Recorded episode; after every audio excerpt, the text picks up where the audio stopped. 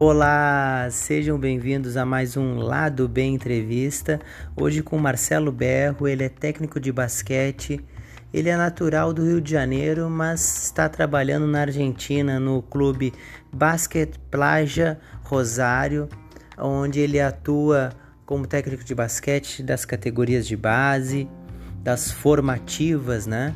Nós tivemos uma conversa muito legal, muito interessante sobre o basquete.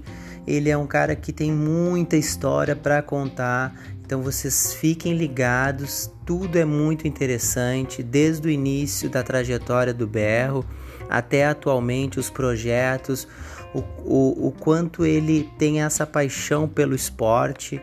Então fica aí e ouve essa conversa que tá muito interessante. Boa noite, mestre. Então, boa noite, Rogério. Beleza, cara? Ah, tudo ótimo. Poxa, que legal, hein? Voltando aqui para as lives. Aí, uma grande presença essa noite.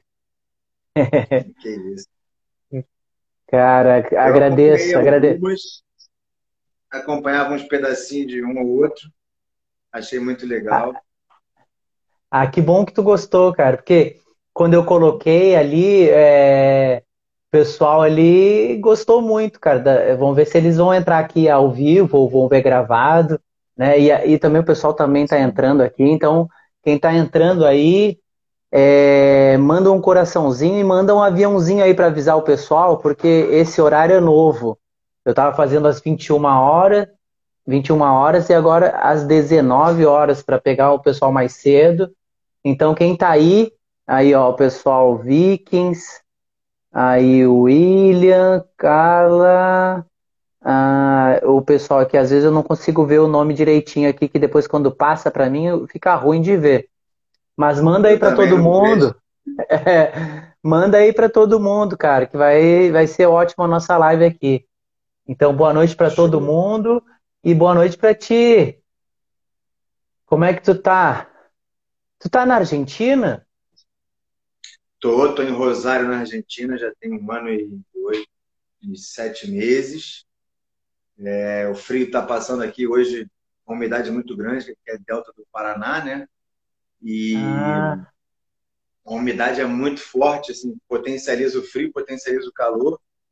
E hoje é, fez um calor muito forte, aí no final do dia caiu uma chuvarada. Dá pra dar uma ah, é. Mas é... ah, é. Ah, é. É verdade. É, porque aqui, é, eu, tô, eu que tô aqui no Rio, né? É, esse friozinho aqui é enganatório, né? Não é frio de verdade, né? Porque eu, eu sou do Sul. Eu sou do Rio Grande do Sul. Aí eu sei como e é que é esse, é, exatamente. Esse clima com umidade, realmente, cara. Umidade e frio são coisas que, poxa vida, é difícil de... E aí dá essas temperaturas altas e depois dá a temperatura baixa no mesmo dia. Haja é. sistema respiratório para aguentar, né? Eu Cara... falo para os argentinos aqui que no Rio eu já peguei quarenta e dois graus com sol na cabeça e não sofri tanto quanto aqui com trinta e quatro.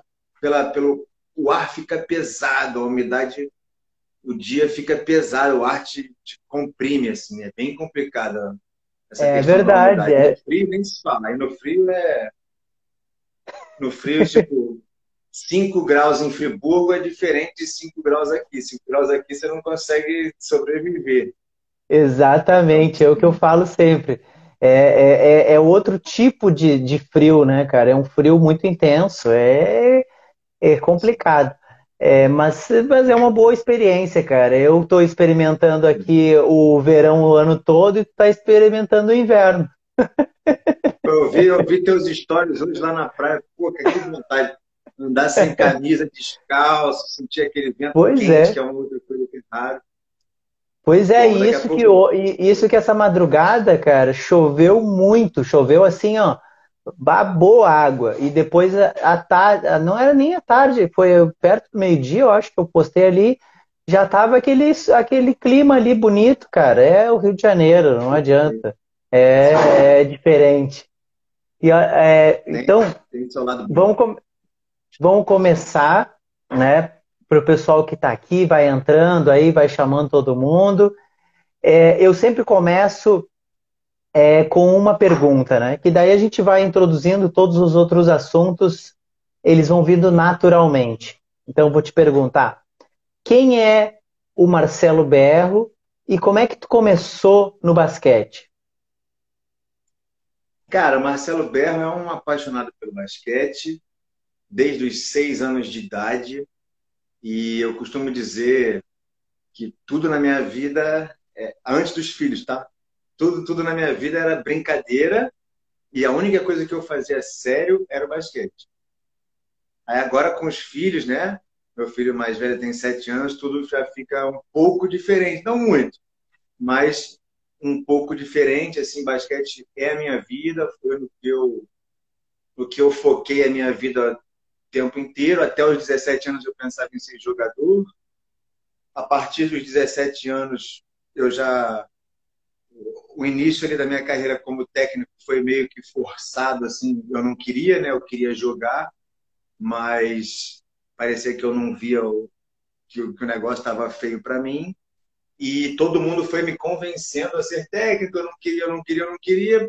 Quando resolvi fazer de coração, me apaixonei e nunca mais quis largar. E, e aí eu só, só penso em estudar, melhorar, evoluir cada vez mais. E como o basquete não para de, de mudar, né? Até pela própria regra, de dois em dois anos muda. Muita coisa é, verdade. é, é adaptada. Assim, é, o estudo tem que ser permanente, né?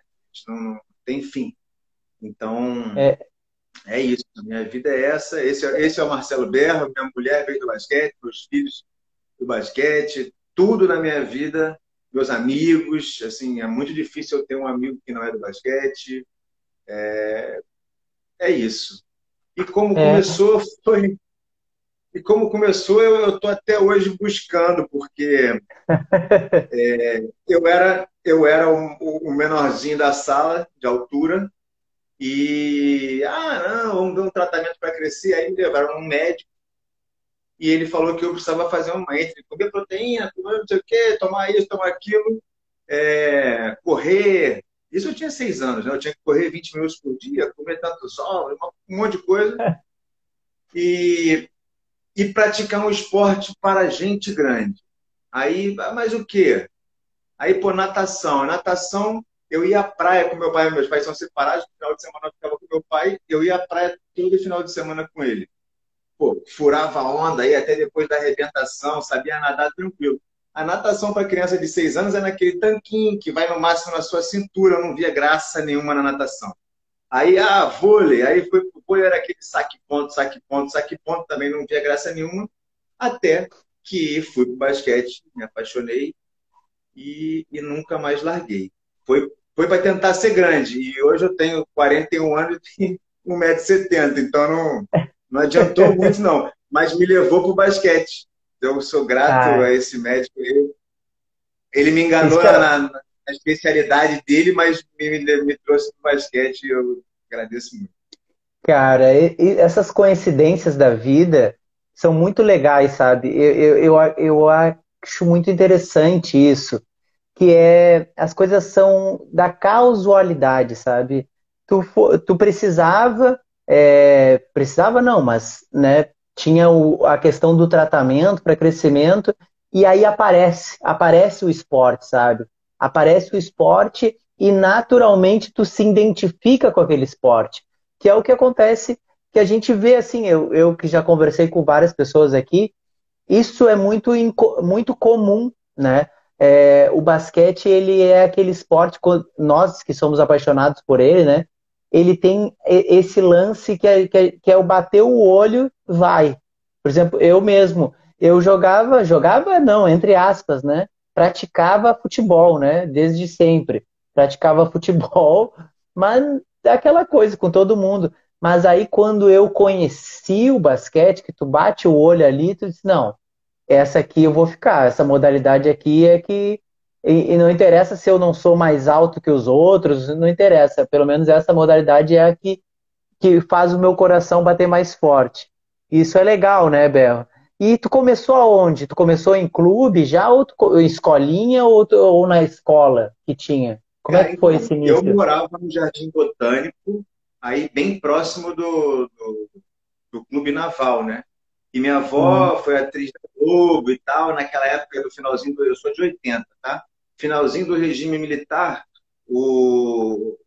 os militares, de um modo geral, queriam dar uma humanizada nas coisas, que o negócio estava feio do lado deles, né? E, e como o Teatro Fênix era ali, na Lineu de Paula Machado, ali entre o Jockey e o Clube Naval, a minha avó escolheu comprar um apartamento e morar ali, porque todos os estúdios da Globo eram ali. Então, automaticamente, a gente foi presenteado como um dos primeiros civis a poder ser sócio do, do Clube Naval, Piraquê, aí na Lagoa. E ali, e ali assim, para os padrões da época, né, eu tive um professor que é meu amigo até hoje, foi meu primeiro técnico, que é o professor Israel, que para os padrões do clube assim, era uma coisa bem assim, diferente de tudo, porque ele era o único negro do clube, um metro e noventa, e assim, eu me lembro que a primeira vez que eu, que eu ouvi assim, ele parecia... Pra minha idade, ele parecia um homem fera, assim, barbão, cabelão. Parecia um homem fera, grande pra caramba. Um, tava sempre com um sacão de bola. E me chamou pra jogar basquete, assim. Eu, tipo... Eu nem sabia o que era basquete, não passava na televisão. Isso foi em oitenta e seis, ainda não tinha nem acontecido o tal do jogo lá do, do Pan-Americano, que tal, que eu, que eu já vi gostando do jogo, né? A, a medalha de oitenta e sete lá, cento e vinte a cento e quinze. É...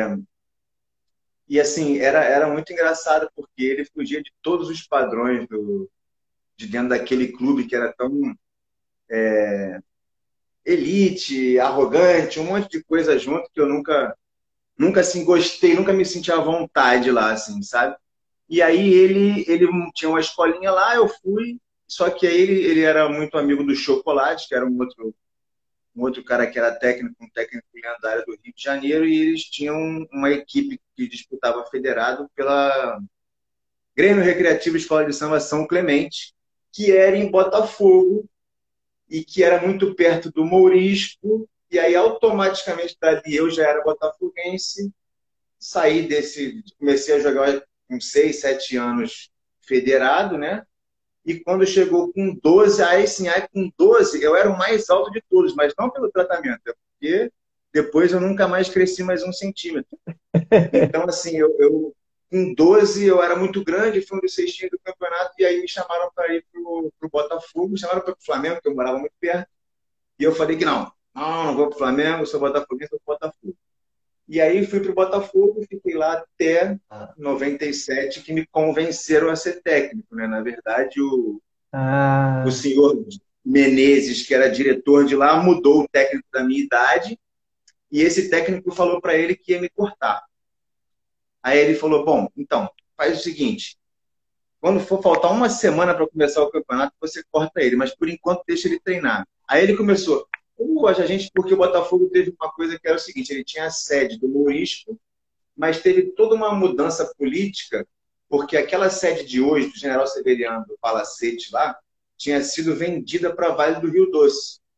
Então, é, em noventa e três, eles fizeram um acordo de ceder o terreno do Mourisco, que depois foi prédio da Telefônica, de várias coisas ali no final da Voluntária da Pátria, ceder aquele terreno ali de troca de novo com a Vale e pegar o, o, aquela parte histórica lá do Palacete, de General Severiano, do, do campo que Garrincha jogou, etcétera. Tanto que fizeram um shopping, né? Um consórcio fez toda essa obra, fez o shopping e fizeram o clube em cima. Então eu peguei exatamente essa fase da, da transição. Então o clube ficou sem escolinha, ficou sem sub treze, o sub quinze era muito fraco e o sub dezessete era a minha idade, que era os últimos que foram realmente formados dentro do clube, no, no Mourisco, que era a identidade do Mourisco, que era uma coisa que nunca mais vai ter igual, assim, pela, pela peculiaridade que era o clube. O clube era como se fosse uma praça, ninguém tinha carteirinha para entrar, é, a torcida tinha um lado bom e um lado ruim. A torcida era meio que dona do clube, eles pintavam faixas ali, dia de jogo nosso no domingo, tinha sempre uma confusão se era contra Flamengo, Fluminense, Vasco, alguma coisa assim. Então, assim, uma escola muito grande, e depois foi para esse lugar completamente é, tarja magnética para entrar, em cima de um shopping. Foi meio que, assim, na minha, na minha ilusão de torcedor, de criança, que foi criada ali no Mourisco, meio que perdeu a identidade, mas é, faz parte da, das coisas que os clubes vão passando, pelo menos ainda existe. É, então, assim, eu fico feliz por ainda existir, apesar de tantos problemas que o clube enfrenta. Assim, é, na minha opinião, ele é saqueado desde muito tempo. Então, é. tem que ser muito grande para ainda existir desse jeito, né? E foi é. isso, cara. E foi assim.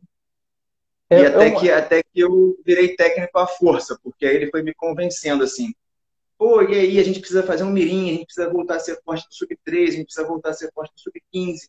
Para fazer isso, a gente precisa de escolinha, a gente precisa fazer um mirim e tal. Aí eu, pô, legal, vamos fazer. Aí ele falou assim, não, só que eu não tenho como pagar um técnico. O que você acha de você ser o técnico? Eu falei, pô, se não for no horário do meu treino, tá tudo certo.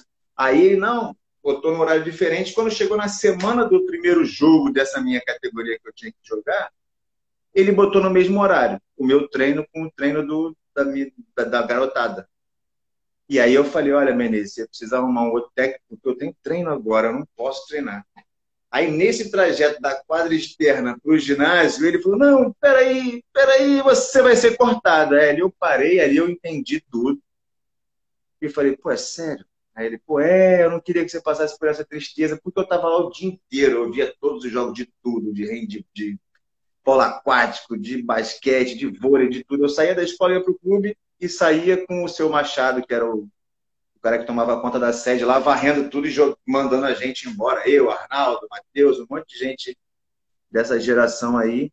Então, assim, a gente era... A gente sentia o clube como uma extensão da nossa casa. Então, você ser cortado é, com dezessete anos, depois de passar isso tudo no clube, todos os tempos das vacas magras, né? Que a gente foi campeão treinando numa garagem, na garagem do Mourisco Mar, assim, são muitas histórias. Ia ser muita injustiça. Então eu falei, pô, se essa é a minha opção de continuar aqui no clube, que eu amo e com os meus amigos e com isso tudo, então eu vou ser técnico mesmo. E aceitei. Mas no começo, assim, eu não queria, não. No começo eu fiquei meio chateado, mas passou uns dois meses, assim, os primeiros jogos eu já fiquei motivado, mais que saber de que outra coisa. É, isso, e cara, me diz uma coisa, com tanto contato assim com o Botafogo, que é um clube de futebol, né? Que primeiro, antes de ser é, que nem aqui no Rio, né? Que o, o Botafogo, que o clube de futebol também é um clube de basquete também forte, mas a parte mais forte é o futebol. Com a tua experiência de hoje, né? E também vivenciando aí na Argentina, eu, eu te pergunto. Tu acha essa questão desses clubes brasileiros que são de futebol também é benéfico para o basquete? É uma excelente pergunta. Assim, vamos lá. É, clube de futebol é de futebol. Vai ser primeiro o futebol e depois os outros esportes, tá? O Botafogo, assim, particularmente, Ele, ele só é Botafogo de Futebol e Regatas, só houve a fusão por causa da morte de Armando Albano num jogo entre Botafogo de Futebol e Regatas, de, de futebol contra Botafogo de Regatas. E aí esse cara teve um infarto, morreu, e aí, como eram do mesmo bairro, as mesmas cores, isso tudo, dali decidiram fazer a fusão ah. e virou Botafogo de Futebol e Regatas. Então, assim, eu não entendo como que o Botafogo, o basquete, não é estatutário. Tem outros clubes que uhum. são, né? Então, assim, quando, quando o, o basquete ou o esporte que seja consegue ser estatutário, como, por exemplo, o remo é, como outros esportes têm os seus esportes estatutários, ele, obrigatoriamente, ele tem uma, uma ajuda, né? Um apoio, uma verba destinada para esse esporte. Mas, de uma maneira geral, eu posso dizer que, assim, os clubes de futebol, eles são mais capazes, pelos que, pelo que eles são capazes de... de ter, de mídia, de audiência de televisão, de, de captação de recursos de um modo geral, porque associa a marca ali, o leigo vai buscar saber, vai torcer, vai ver um jogo que está passando na televisão, É uma coisa ser, com todo respeito, né, ser Tijuca e Pinheiros, e a outra coisa é ser Corinthians e Flamengo. É diferente. É diferente. Assim, pessoas que não gostam, que não veem o jogo, tá vendo um Corinthians e Flamengo. Ele vai torcer pro, pro estado, pro time dele, não importa qual é a modalidade. Agora, um Pinheiros e um Tijuca, o cara tem que gostar de basquete. Ele tem que estar interessado no basquete. Ele não vai ter aquela coisa da paixão ou aquela ilusão infantil, por exemplo. Eu não sou Santos, mas, pô, Santos de Pelé. É, essas coisas que... Né, o Inter do Falcão, o Grêmio do, daquele zagueiro lá com aquela, com aquela foto sangrando lá na Libertadores. É. Eu tenho essas, é. essas imagens, assim, né? Então, eu acho isso. Os clubes de futebol no Brasil são mais capazes. E eles são mais capazes para o adulto. Para a base, não. Para a base, esses ah. clubes estruturados, por exemplo. Isso é uma coisa que eu posso te falar assim, com certeza. Os clubes muito grandes, assim, você é mais um, você é um número, você é descartável, você precisa ter produção, né? E isso em qualquer idade. Infelizmente, é uma selvageria que meio que vai, vai contra a formação do ser humano de várias formas, mas a competição é isso mesmo. Eu tenho até um amigo que diz que a competição corrompe, e ele é professor de educação física e não deixa o filho dele... Ele é professor de judô e ele não deixa o filho dele competir, nunca deixou. Porque ele considera que a competição corrompe na questão de você, às vezes, deixar de lado viver, se divertir, estudar, é, questão de doping, de muitas coisas que ele diz que a competição ah, não, é, não é tão saudável, né? Porque aí tem é. briga entre as, as academias, tem um monte de coisa nessas competições que, que ficam feias. Igual a gente vê é, pai brigando em jogo de sub treze, xingando o árbitro, xingando as pessoas, o processo educacional fica meio... meio de lado, é, né? Isso assim, mesmo, cara. É, né, nesse ponto... Sua, sua resposta, assim, os clubes de futebol são mais capazes para fazer equipes profissionais. Mas os clubes de bairro, assim, eu joguei na N B B Lagoa, por exemplo, o porteiro me chamava pelo nome, o cara do bar, se ficasse faltando dois, três reais, ele falava, ah, amanhã você me paga. Sabia tudo o que acontecia. E aí, pô, vocês ganharam ontem, né? Pô, que legal. É diferente o tratamento do... do Uma, é igual família pequena e família muito grande, né? É, você, você é muito mais querido, muito mais bem tratado, assim, as pessoas conhecem mais a, as individualidades, os problemas, as virtudes, do que você ser só mais um, ah, você é o filho do lá, tá? Entendeu? É, é isso, é assim que eu vejo. É. Aqui na Argentina, os clubes de futebol são piores na base, né? Na cidade que eu moro, os clubes de futebol têm uma estrutura e uma atenção pro basquete bem pior do que os clubes de bairro, como eles chamam. Ah, e o, o quanto... Eu, eu achei legal o que tu falou sobre a competição. Eu, eu tô há pouco tempo, eu vai fazer cinco anos aqui no Rio, né? Então eu tenho, assim, eu, eu orbito em vários lugares e eu gosto muito de... Eu sou observador, eu gosto de observar, né? É, eu, eu venho do Rio Grande do Sul, tem uma cultura de basquete lá, tem uma cultura muito parecida, assim, muito próxima também, dependendo da, minha, da região. Eu sou de Uruguaiana, então é divisa com a Argentina, né? Em outros lugares também. E eu vejo aqui no Rio que eu vejo é, meninos que estão na categoria de base, que jogam em clubes, Botafogo, Flamengo e outros, outros clubes de bairro, assim. E, e o, que, o que, que tu acha como técnico, Berro, de, dessa formação é, desses meninos no ponto de vista da formação, eu vou, eu vou colocar assim, na formação ética deles, já como tu citou esse exemplo do, do pai que não deixa o filho competir, no, no caso do judô, né? Como tu vê, é, tendo essa experiência, essa vasta experiência, da formação, como tu enxerga que ela está sendo feita, se tu tem alguns exemplos, né, algumas vivências com isso, dessa formação do ponto de vista ético. Como?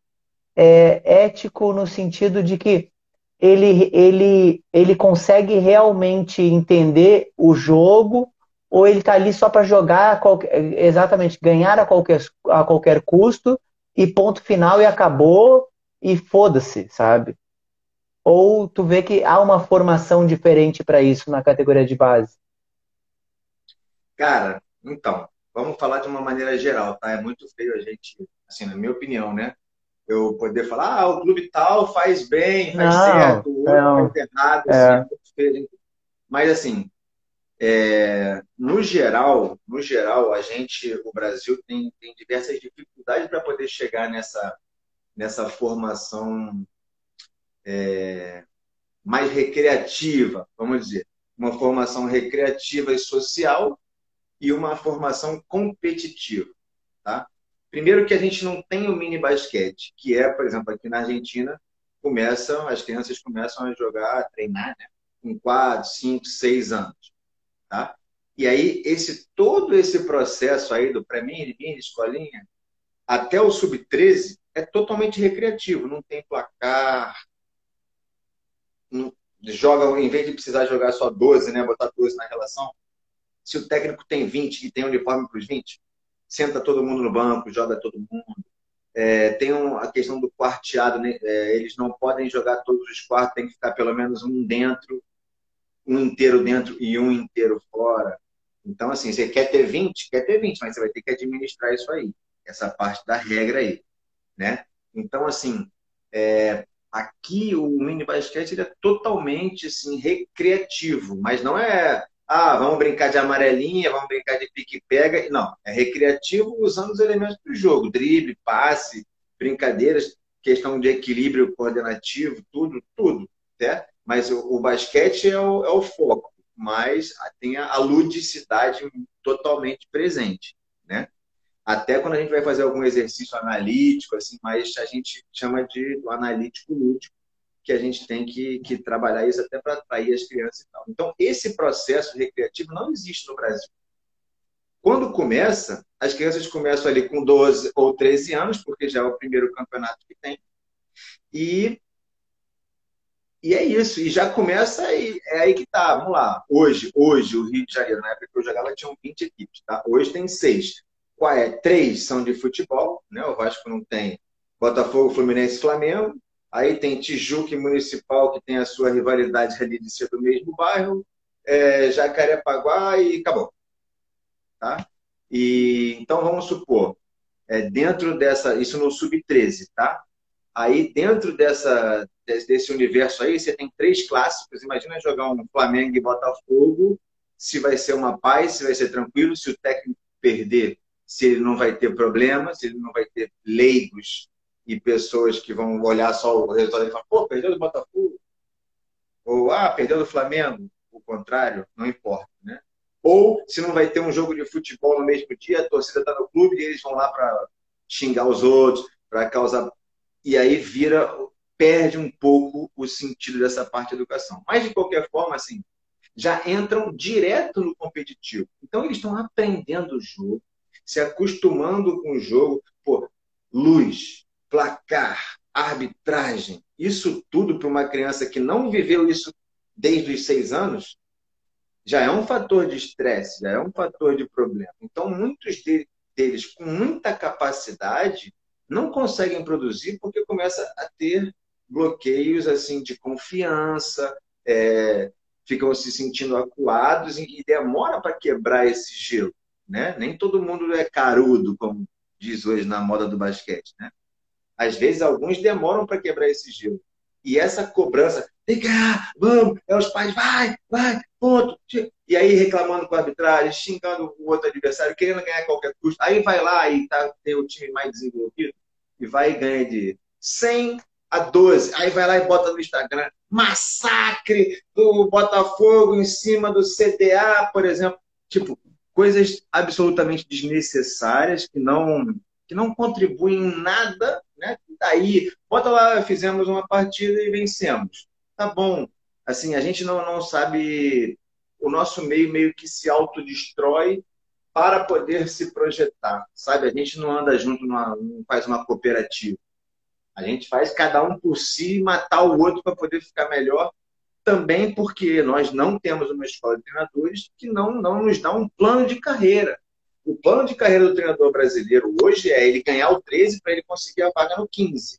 Aí ele ganhava o quinze para ele conseguir a vaga no dezessete, ele ganhava o dezessete para ele conseguir a vaga no dezenove, ele ganhava o dezenove, torcer para o técnico receber uma proposta, passar mal, cair, quebrar a perna, para ele ser um técnico do adulto e dali tentar montar um projeto para ele chegar no N B B, para aí sim ele poder viver disso.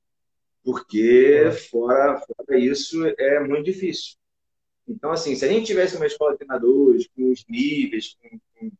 a gente teria um plano de carreira, porque muitos técnicos, eles querem ser técnicos de professores, são mais professores do que técnicos, eles querem ser técnico de mirim, querem fazer a sua formação ali, e aí ele tem que aprender coisas diferentes. O outro da intermediária, pô, ele já tem toda a questão do adolescente e tal, ele tem que é, transmitir muita carga tática nova, etcétera, e o adulto é lapidar isso tudo aí, cuidar de, de vaidades, etcétera, né? E, e dos problemas de, de estrutura, que é muito comum no Brasil, atraso de salário, a quadra tá, tem goteira, não pode treinar hoje, isso tudo vai incomodando o atleta, vai causando problemas, então o técnico de adulto ele é muito mais um gestor de pessoas do que ensinar algo novo no treino, né? Algum, algo novo. Então, assim... Aqui é totalmente recreativo por causa desse processo até o sub treze. E no sub treze os pais já estão doutrinados, os atletas já estão doutrinados, e aí eles começam a competir de uma maneira saudável, né? Quando a gente já começa na selvageria aí, jogando os garotos aos leões dos dois lados, né? E cobrando, e gritando, que é uma outra coisa muito, muito comum, às vezes justificando no Brasil, né? Justificando as falhas do... Aí, às vezes, o time tem duas vezes, dois treinos, uma hora de treino na semana, terça e quinta, por exemplo, e querem chegar lá e fazer quarenta jogadas diferentes, o técnico quer pedir a um, a polegar, a pisca, a seis, a dezenove. Os caras com duas horas por semana não vão, não vão conseguir assimilar isso. E aí fica gritando, e aí fica jogando para a galera literalmente, aí os pais não querem dizer que o filho não é bom, aí começa a culpar a arbitragem, começa a causar problema. E assim, é assim que eu vejo. A nossa, a nossa competição ela é muito feita para ganhar a qualquer custo mesmo, usando a frase que você... E não pensando em formar lá na frente, né? A gente vê muito a questão da especialização precoce, os garotos que você vê ali pela, pelo, pela constituição física, que ele já está ali maturado, e você usa ele de pivô,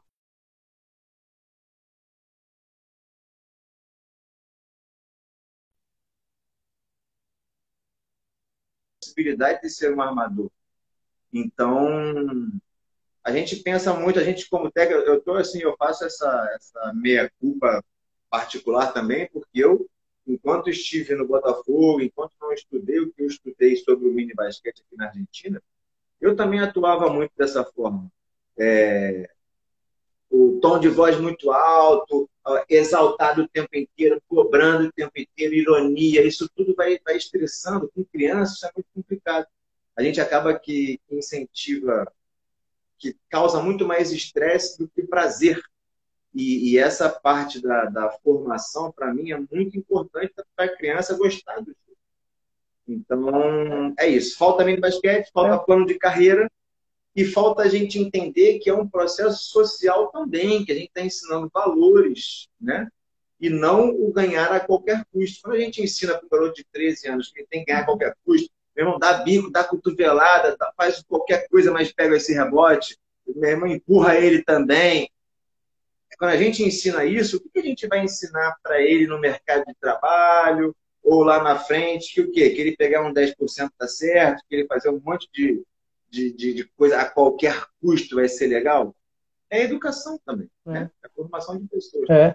Eu, eu, eu acredito que tu fala, tu conseguiu, assim, ó, exemplificar tudo, sabe? É, essa parte da formação, tanto de ambos, né? É, a formação de ter um plano de carreira para os técnicos, né? E ter uma formação para os alunos, porque uma coisa leva à outra. E tu exemplificou muito bem a falta da, da, da categoria de base verdadeira, categoria de base verdadeira, que é aquela que inicia lá com os jogos, os jogos mais lúdicos, os, os jogos assim não tão é, que, que a gente às vezes chama pré-desportivos, né? Porque ele às vezes não tem a característica em si do, do, do jogo, e o mini basquete ele tem muito disso. E eu falo uma coisa, Berro, que é a questão da estrutura, sabe? Alguns lugares, mesmo clubes pelo Brasil, às vezes não querem in- investir numa estrutura para ter mais crianças iniciando no, no basquete. Que é, porque tu tem que ter uma tabela menor, tu tem que ter um material adaptado, tu tem que ter a bola Vou menor. Te explicar.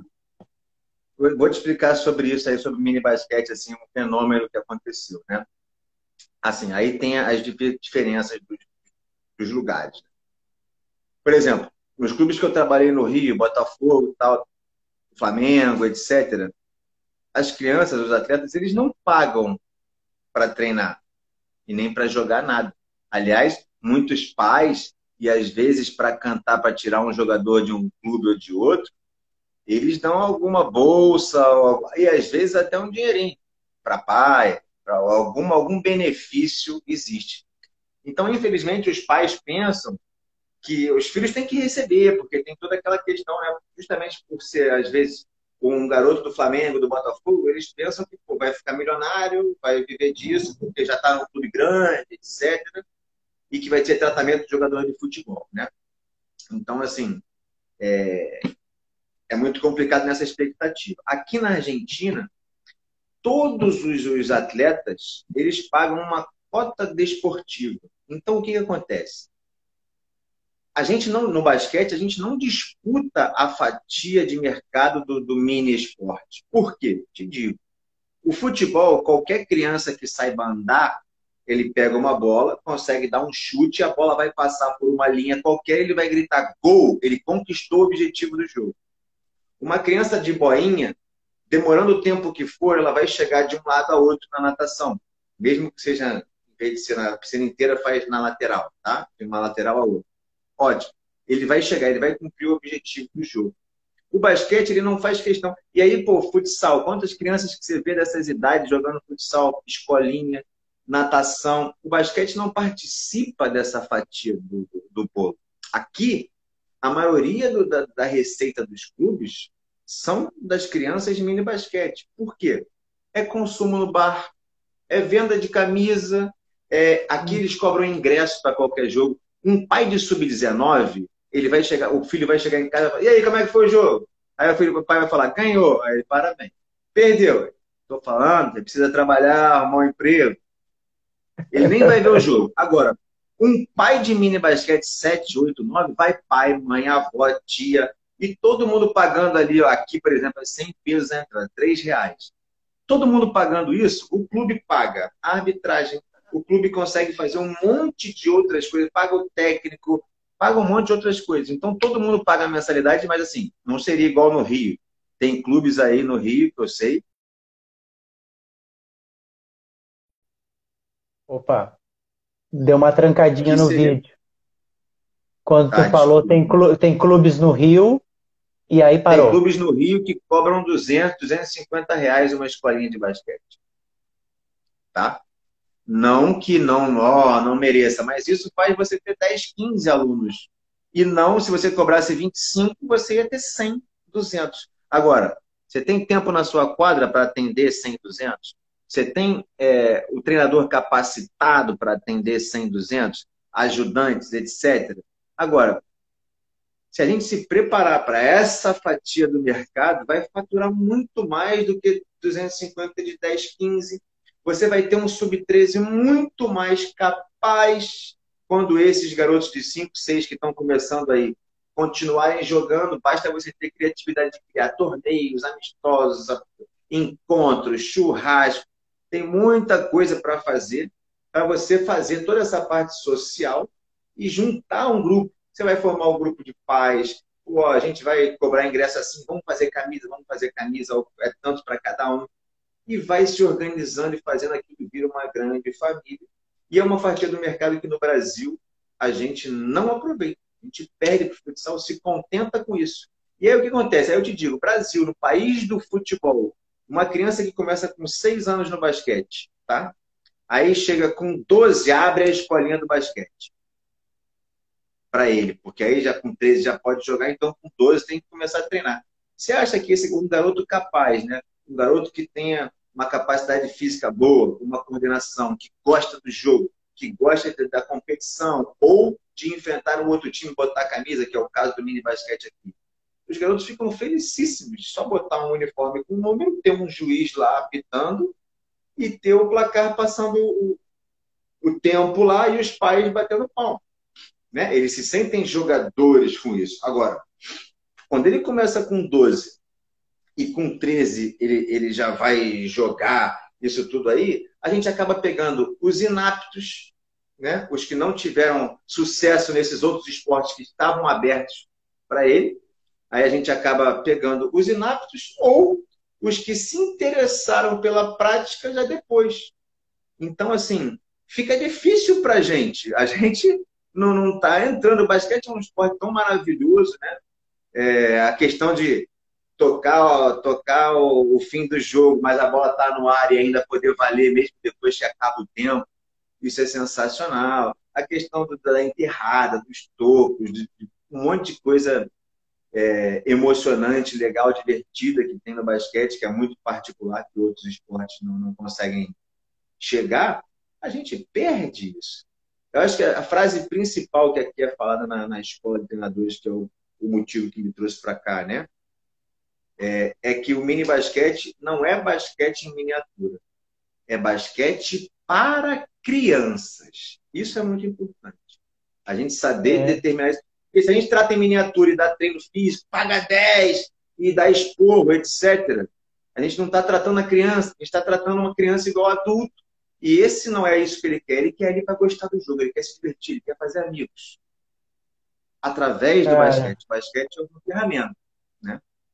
Eu, eu concordo, concordo com tudo que tu falou, cara. E, e isso é ótimo, é, conversar sobre isso, velho. Porque eu sempre, quando tô aqui, né? Essa é uma oportunidade que, que eu me dou aqui para poder conversar com e, e absorver a, o, teu, o teu conhecimento. E quando tu tava falando, tava visualizando é, uma conversa que eu tive com o Leandro. O Leandro, é, ele é auxiliar do Gabriel lá no Municipal. Leandro Meruz, a... foi meu atleta, Leandro. Isso. E ele está trabalhando com o mini, né? Com o mini basquete. A gente teve uma conversa muito legal aqui, ele falando exatamente sobre isso, cara. Eu, eu vi muito do, da, da tua fala nele. Ele dizendo, poxa, é, o mini basquete é exatamente a, a, a saída de tudo isso. Né, o início da saída de, de melhorar o basquete, de amplificar. E uma coisa que tu falou, e que eu já vi na, na prática, porque como eu, eu, eu morava em zona de fronteira, né? Então a gente ia muito, era o clube que tinha do lado ali, da é, Passo de Los Libres, era o Barracas, que é um clube que, que tem ali. É, o Léo, o técnico lá. E era muito assim, cara, era um clube muito simples, tinha outro até na cidade, mas esse era o maior. Um clube muito simples, hoje eles até melhoraram a estrutura deles, mas com muita criança. Como tu falou, a quantidade de criança que está no clube, que está consumindo o clube, que, que, que, que está movimentando o clube, né? Isso é ótimo, isso é ótimo para todo mundo, porque imagina tu ter um espaço, né? Seja um clube grande ou pequeno, e esse clube, eles têm muitas pessoas ali. É um clube com alma, entendeu? É, é um lugar que traz alma, que traz energia para aquilo ali. E, e tira, a gente nem chegou no, no ponto da, da questão financeira, só a questão da energia que emana no, no lugar onde frequenta muitas crianças, cara, já é um outro lugar. E isso eu estava vendo a, a, algumas lives que tu estava fazendo também dos jogos. E, cara, isso é uma das coisas que eu acredito muito, sou um cara otimista, né? Eu acredito muito que essa é a saída que a gente, claro, gradativamente tem que conversar sobre isso, que é ver todas essas crianças numa competição, sabe? Numa coisa simples. Que nem tu falou, as crianças estão ali, basquete para crianças, com as regras, com algumas regras, com algumas adaptações, mas para crianças, elas jogando o jogo, se motivando, interagindo, respeitando as regras desde o início, respeitando as regras não no sentido da, da, das questões técnicas, mas da, da, da regra no sentido de que tem um outro companheiro, tem um outro adversário, tem pessoas que eu tenho que, que, eu, que eu tenho que me dirigir de uma forma educada, como eu tenho que me comportar nesse espaço e a felicidade deles de estar ali naquele espaço, né? Eu, eu acredito que isso é muito legal, cara, de ter mais quantidade de crianças dentro dos clubes, seja eles grandes ou pequenos. E como tu falou, às vezes tem uma mensalidade mais alta que não compensa até o, o, o, o número de atletas que tu tem e não, consegue, não abre para categorias mais baixas. Eu mesmo já trabalhei em escolinha de futsal para crianças. Para crianças da mesma idade, por isso que eu estava visualizando. Cinco, seis anos, às vezes quatro anos, eu, eu trabalhei lá e era, mesmo, era realmente isso que tu falou, Bel. Muita criança. E os pais participam muito, participam demais. E isso faz com que essas crianças continuem. Elas vão com cinco, continuam com seis, continuam com sete. E as outras crianças vão vindo, porque uma coisa chama a outra, né? Porque como tu tá vivenciando aí, tem uma criança de sete que tá ali dois, três anos na escolinha, ela ainda é pequena, ela, ó, oh, olha ali, pai, ou, ou pai, ou mãe, ou tio, ou avó, eu quero participar também, porque olha ali, o fulaninho também tá ali, o fulaninho também tá ali. Uhum. Diferente de querer só entrar nos doze, que nem tu falou, cara, isso é, nos doze, isso mata toda a charada, entrar com onze, doze anos e já competir com treze, já se expor a uma competição que é isso. Muito difícil psicologicamente, cara. Não há maturidade para agressão. Cobrar, o técnico vai cobrar, o pai vai cobrar. É muito injusto isso. É muito injusto soltar eles direto no, numa competição aí. E nem todo mundo. Se o técnico, vamos lá, vamos supor, na melhor dos mundos, né? O técnico é capaz de entender esse processo, mas os pais não são. Os adversários não são. Os familiares não são, porque aí vai falar, pô, e aí, como é que foi o jogo? Pô, perdemos. Foi quanto? Aí vamos lá, de novo, vou usar o exemplo lá do Botafogo e C D A. A cento e tanto a, a treze. Pô, que isso, cara, vai fazer outra é. coisa, um tio, um irmão, alguém. Pô, perderam de cem, para com isso. Assim, a, gente, a nossa é. cultura, de um modo geral, é assim, é vencer. É, é vencer, é, vence é... é bom e perde é ruim. É, a cultura, a cultura, aqui até tem uma pergunta aqui que eu estou voltando aqui do Guto, aqui, salve, salve do Guto, mas será que todo profissional tem perfil para trabalhar com mini basquete? Aí o Guto chegou depois, que ele, ele até disse ali que chegou depois, e tu já falou isso, que é a questão da capacitação, abrir até, até para isso, para capacitar o pessoal, quem... quem, quem, quem poxa, eu estou afim de trabalhar com mini basquete, então vou me capacitar para isso. A importância da capacitação e do plano de carreira que você estava falando. Exato, de exato. Mais, mais conhecimento para os professores, para os técnicos que já estão aí trabalhando ou estão interessados, para que isso rode, né? Que gire a máquina, que tu consiga ter mais pessoas se capacitando, mais pessoas abrindo seus lugares, podendo trabalhar mais com mais crianças e assim as coisas vão melhorando de baixo para cima, que é o que eu sempre falo aqui na, nas lives, que é a gente tem que fortalecer a base da pirâmide. Muitas vezes a gente é fala isso. só do topo da pirâmide, sabe? É, eu, só ve, eu vejo muito, Berro, principalmente agora a gente está agora nas Paralimpíadas, mas a gente passou da Olimpíada, né? E o basquete não foi para as Olimpíadas. E o basquete é um dos esportes brasileiros que a gente acaba... Brasil é que não foi. É, a gente acaba discutir, a gente, a gente acaba discutindo, né, de quatro em quatro anos, mas não se vê soluções, se vê pessoas pseudo ali, intelectuais do esporte, que falam algumas coisas, mas falam umas coisas muito superficiais, que não há vivência prática para aquilo, e pouco se fala em, em instituir de verdade um projeto, né? De, aí sim, o projeto aí sim, de cima para baixo, mas um projeto que privilegie e que tenha a base, Vamos, vamos formar, eu falo sempre aqui, capacitar o pessoal, capacitar gestores de esporte, que é uma coisa que a gente tem pouco no Brasil, cara.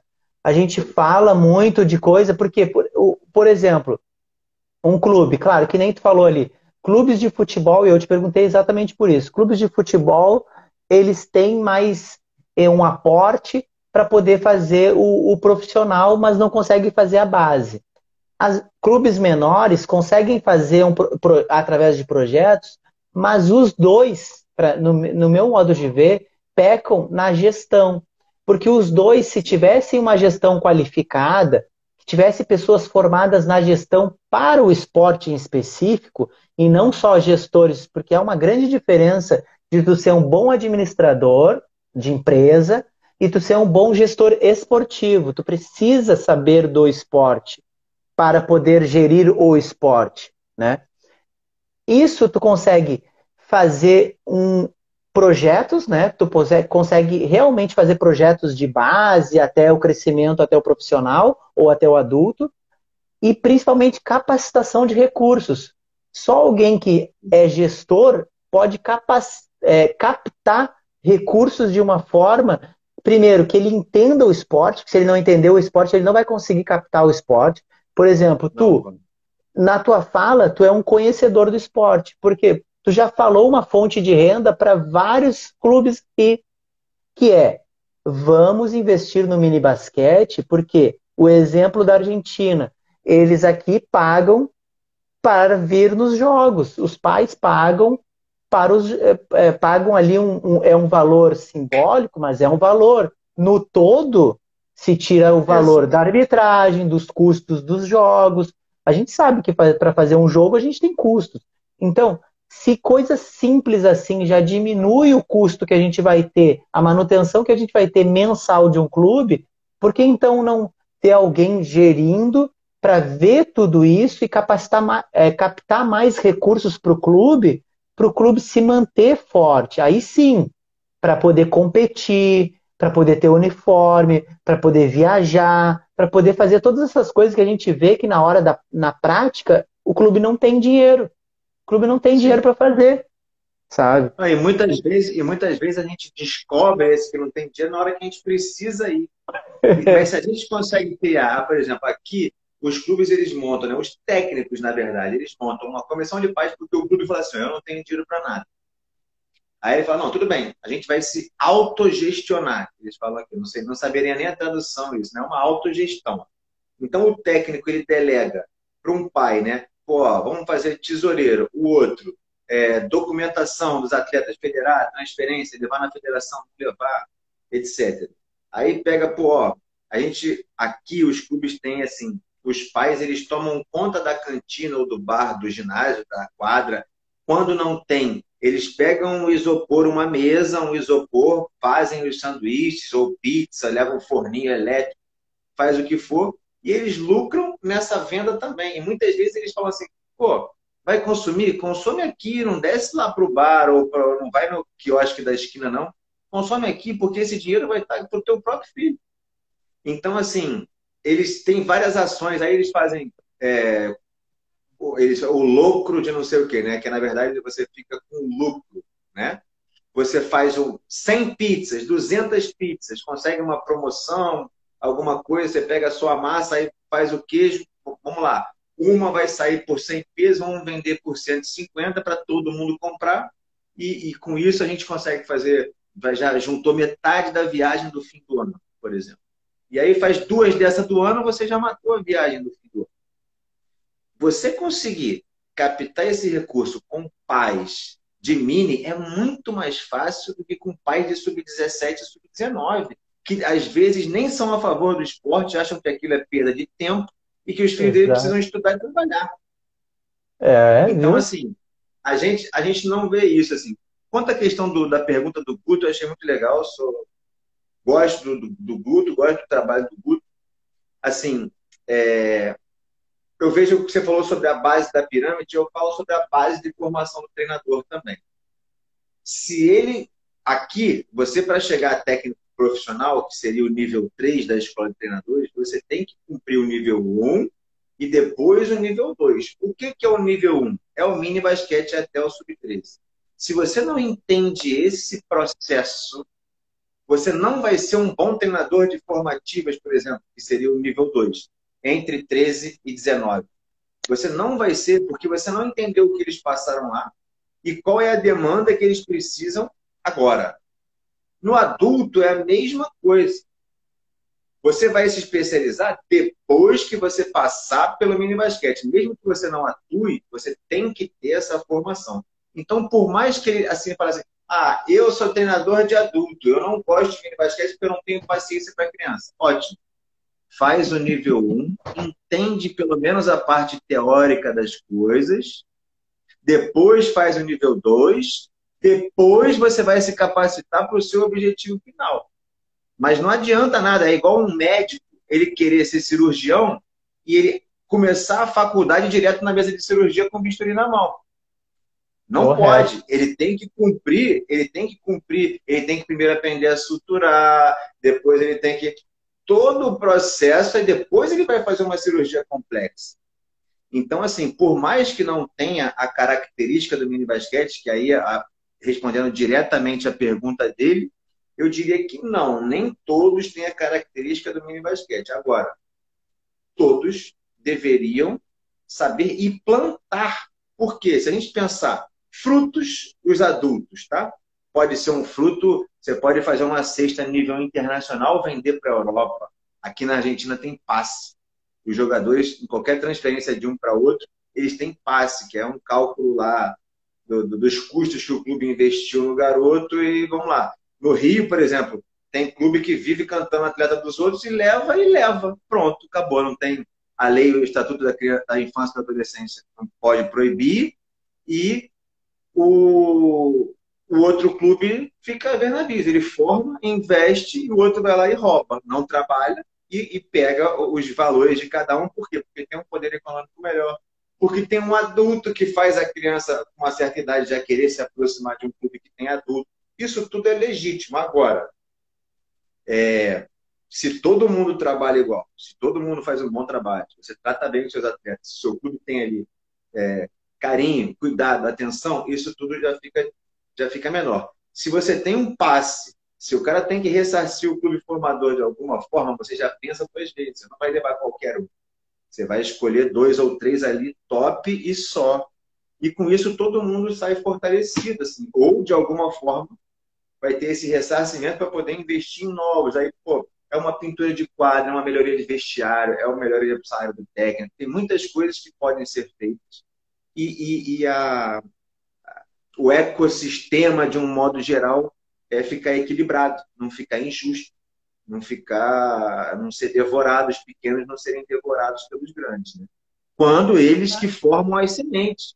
Porque quem planta, se a gente pensa no mini basquete como semente, as formativas, né, de treze a dezenove ali, como essa, essa árvore que já, já brotou, né, já brotou ali, você vai guiar o crescimento, vai botar, prender com araminho ali, com um palitinho para ele não quebrar e não cair, quando ele estiver mais forte, lá no adulto ele vai te dar frutos. Agora, se a gente não faz todo esse processo e quer direto colher o fruto, a gente não entende como é que planta a semente, não sabe quando, não sabe a época, não sabe de que jeito, não sabe como é que faz a planta, uma planta ser guiada de uma maneira, vai fazendo as podas para que dê melhores frutos, etcétera. Você não vai chegar nesses frutos. Então, assim... É... Opa! Trancou um pouquinho. Voltou? Voltou. Ah, não, não, tranquilo. Não, mas é, é, é exatamente isso. É, eu também acredito que tem que saber é, o início, sabe, de tudo. Até para que tu possa crescer gradativamente. E uma formação onde tu sabe... O, vô, o vôlei fez isso, né? O, vô, no, o vôlei no Brasil tem a formação desde... desde do, do, do, acho que são três níveis o vôlei brasileiro... É, eu, eu acredito que seja três níveis, né? Até a, a, a C B B, ela, ela iniciou o, o, a escola, a Escola Nacional de Técnicos, né? N T, N T B, N T B, É N B B. É, até começou, mas aí não, não, não, não, não continuou, não, não continuou. E isso é uma coisa muito importante, cara. É como eu falei, e vou ressaltar.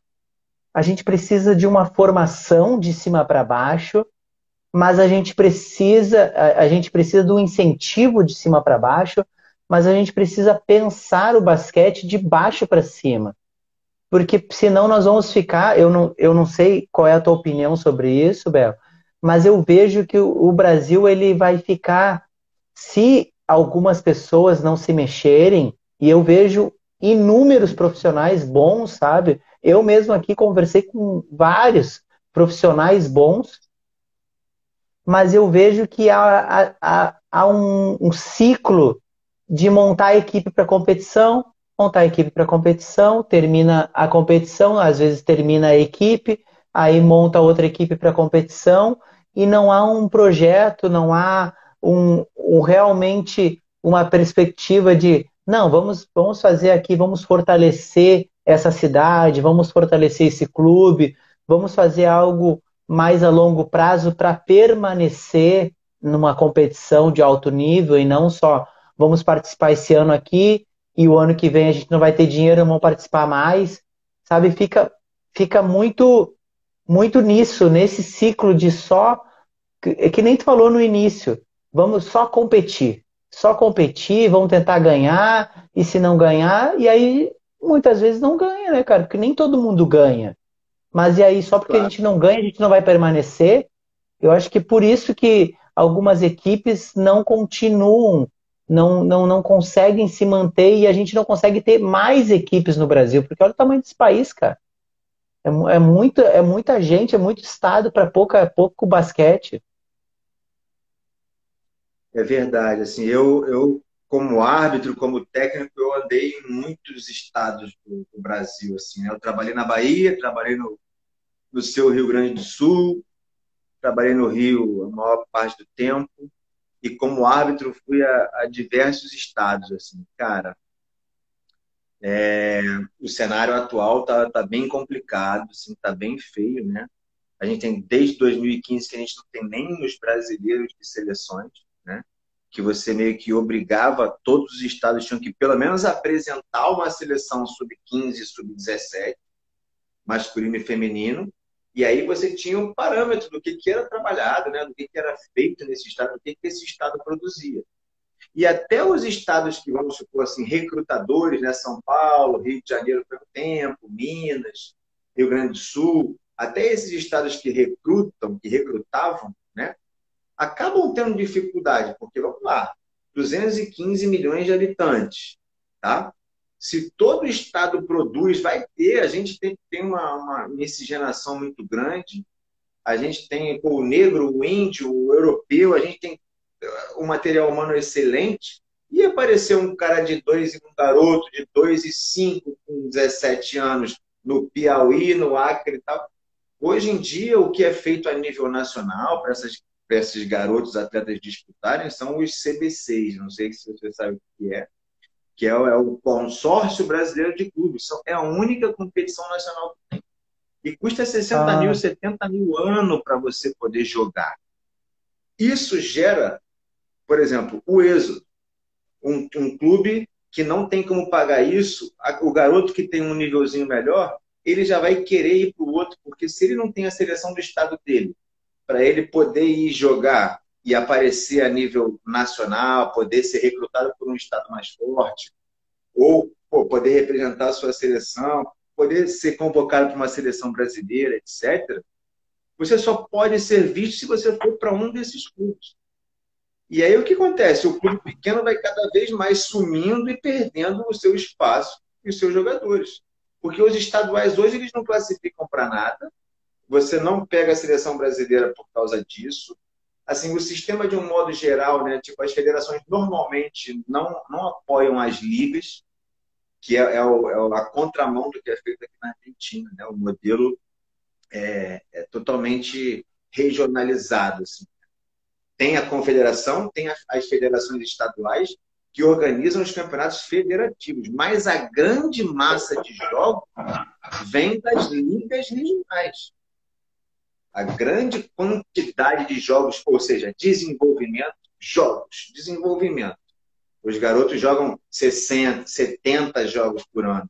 Ontem eu estava falando com um amigo meu, Arnaldo, que é o, o, o gestor da escolinha Passo Zero aí no Rio, foi campeão pan-americano e tal, que é dessa minha geração do Botafogo aí. E a gente estava falando, cara, é, ele estava falando de alguns problemas normais, que não vem ao caso, mas ele falou, cara, eu falei, triste mesmo, triste, são seis times de sub treze. Por quê? Vamos lá, você não joga contra si mesmo. Turno e retorno, você acaba um ano jogando dez vezes o clube que não se classifica para o playoff. Aí, ele, o, que, o que se classifica doze e perde, né, na, na, nas quartas de final, ele, pum, ele joga doze. O que vai à semifinal vai jogar quatorze. E o que vai à final joga dezesseis jogos por ano. trezentos e sessenta e cinco dias do ano, eles têm dezesseis de jogo.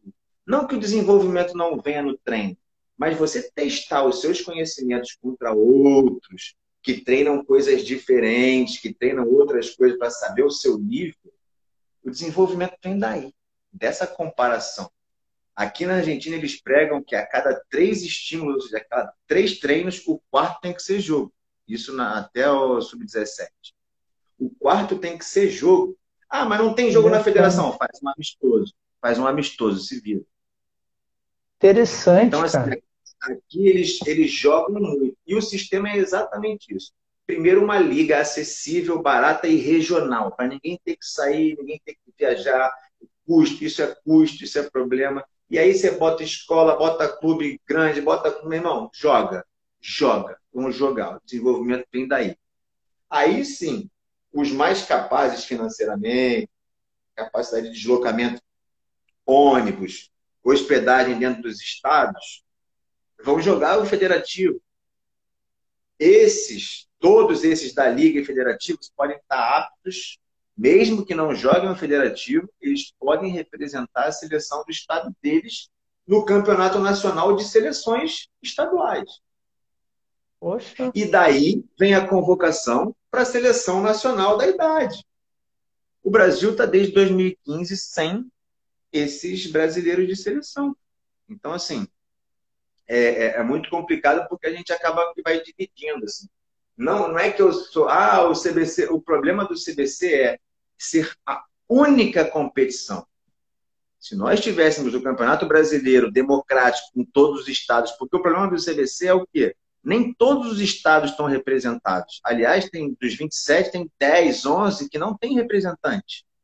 Se você for contar isso por, por quantidade de habitantes, a gente tem menos uma Argentina, tem menos cinquenta milhões, sessenta milhões de, de, de praticantes, de lugares que poderiam estar desenvolvendo, tendo jogo, tendo isso tudo.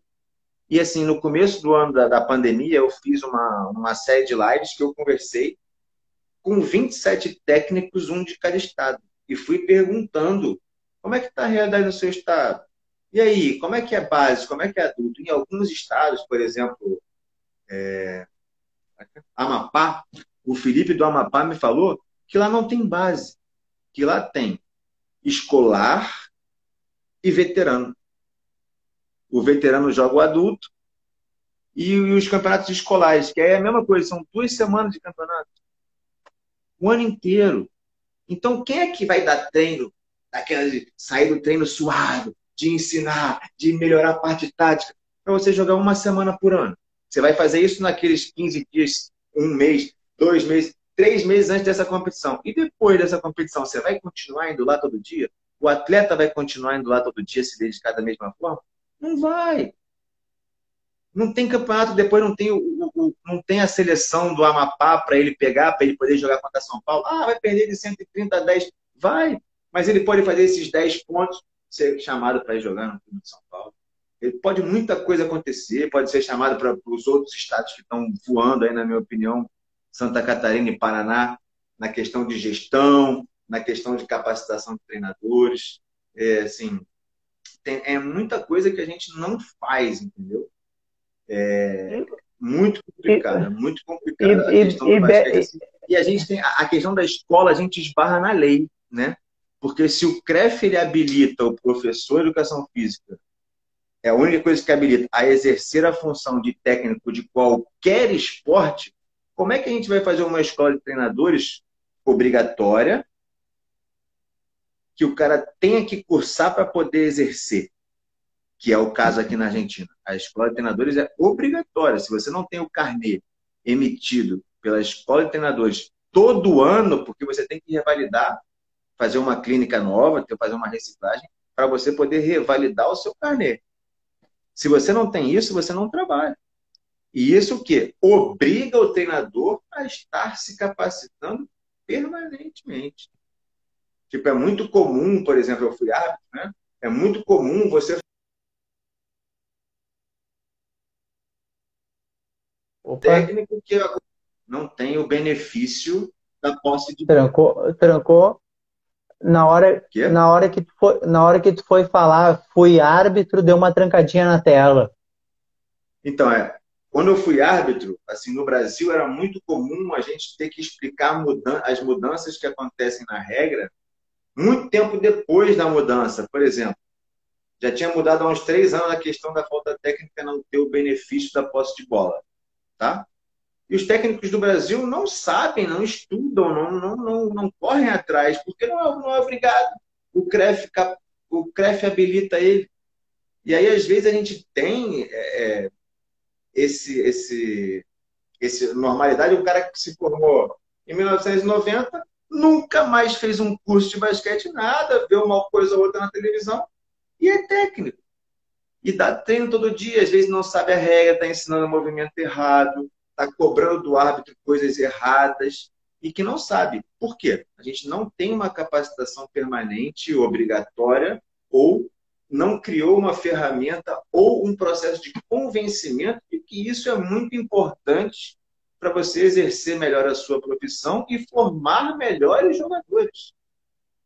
A gente não tem nem, esse, nem essa obrigação e nem esse poder de convencimento. Então fica ali, cada eu sou habilitado, eu vou, eu vou ficar marcando zona no sub treze, sim, eu vou, eu quero ganhar, eu tenho que ganhar, eu tenho que ganhar, eu tenho que ganhar. Então, assim, são essas coisas da, da parte estrutural de organização, esse sistema, na minha opinião, confederação, federações e as federações que não habilitam as ligas por uma questão financeira, porque sabe que as ligas vão movimentar, às vezes, um dinheiro muito maior que poderia... um décimo disso ir para a federação e a federação ganhar mais, mas tem é, nove décimos de basquete que vai deixar de ser feito por causa disso. Porque as federações têm um custo maior, mais caro, normal. Tá? Mas a partir do momento que a gente não habilita as ligas e não dá força para as ligas, a gente está deixando de semear. Se a gente deixa de semear, a gente deixa de ter frutos. A matemática é simples nisso aí. Então é isso, sobre essa questão de, de estrutura e da escola de treinadores, da, da, de como, como quebrar essa lei, né? O, o futebol tem uma escola específica de treinadores, que é o que habilita treinadores. O vôlei conseguiu, não sei como, mas tem alguma ferramenta de, de fazer os seus treinadores capacitar. Por exemplo, uma sugestão minha seria as federações, os esportes federados, já que a competição é teoricamente tem um nível melhor, deviam cobrar a escola de treinadores. E os, o esporte escolar, o, os, essas outras partes que é muito mais de professor mesmo, aí tudo bem, não precisa. Então, assim, é uma sugestão, é uma ideia para conseguir conciliar com, esse, com essa questão da lei do Brasil. Né? É, é, como é... que a gente vai implementando a escola de treinadores se não é obrigado para estudar? É, eu, eu acredito que isso é realmente é algo que, que tem que tocar em algumas feridas, sabe? Em algumas feridas dentro da educação física, dentro do esporte, dentro do basquete, que muita gente não quer. Muita gente que tem poder não quer, não quer falar sobre isso. E é exatamente sobre isso que eu quero te perguntar, Bê. Tu, como tu vê, com a experiência que tu tem e com esse contraponto dessa nova, dessa outra vivência que tu tem na Argentina, que tu tá falando, é, exemplos muito benéficos, né, que nós poderíamos seguir assim, que não, não custariam nada para que a gente pudesse seguir esses exemplos que a Argentina já, já faz, do mini basquete, da organização, do trabalho trazer mais a comunidade, trazer mais os pais e com isso trazer mais a comunidade para o basquete, né? E assim poder ter um basquete de base mais forte. Como tu vê a questão de quem, de quem está à frente do basquete no sentido de que, de que desses diretores, desses presidentes de federação, de, presidente de confederação, que são as pessoas que realmente tomam as decisões de tudo, aqui, de tudo isso que a gente está falando, desde o campeonato que tu está falando, eu, eu tenho conversado com algumas pessoas que alguns participam, alguns não participam, e realmente eu vejo, ouço, né, que há muito pouco É, de competições e planejamento para que tenha competições e que, pra, a, que haja maneiras de baratear uh, as atividades, os eventos, né? É, é, o que, exatamente coisas que tu, já, que tu já citou.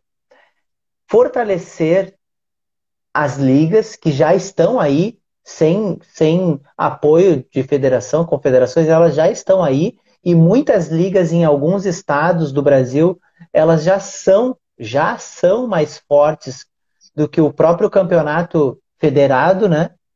É, é, esse, fortalece, esse fortalecimento da capacitação dos professores, é, bara, baratear realmente as atividades para que possa ter mais integração próxima.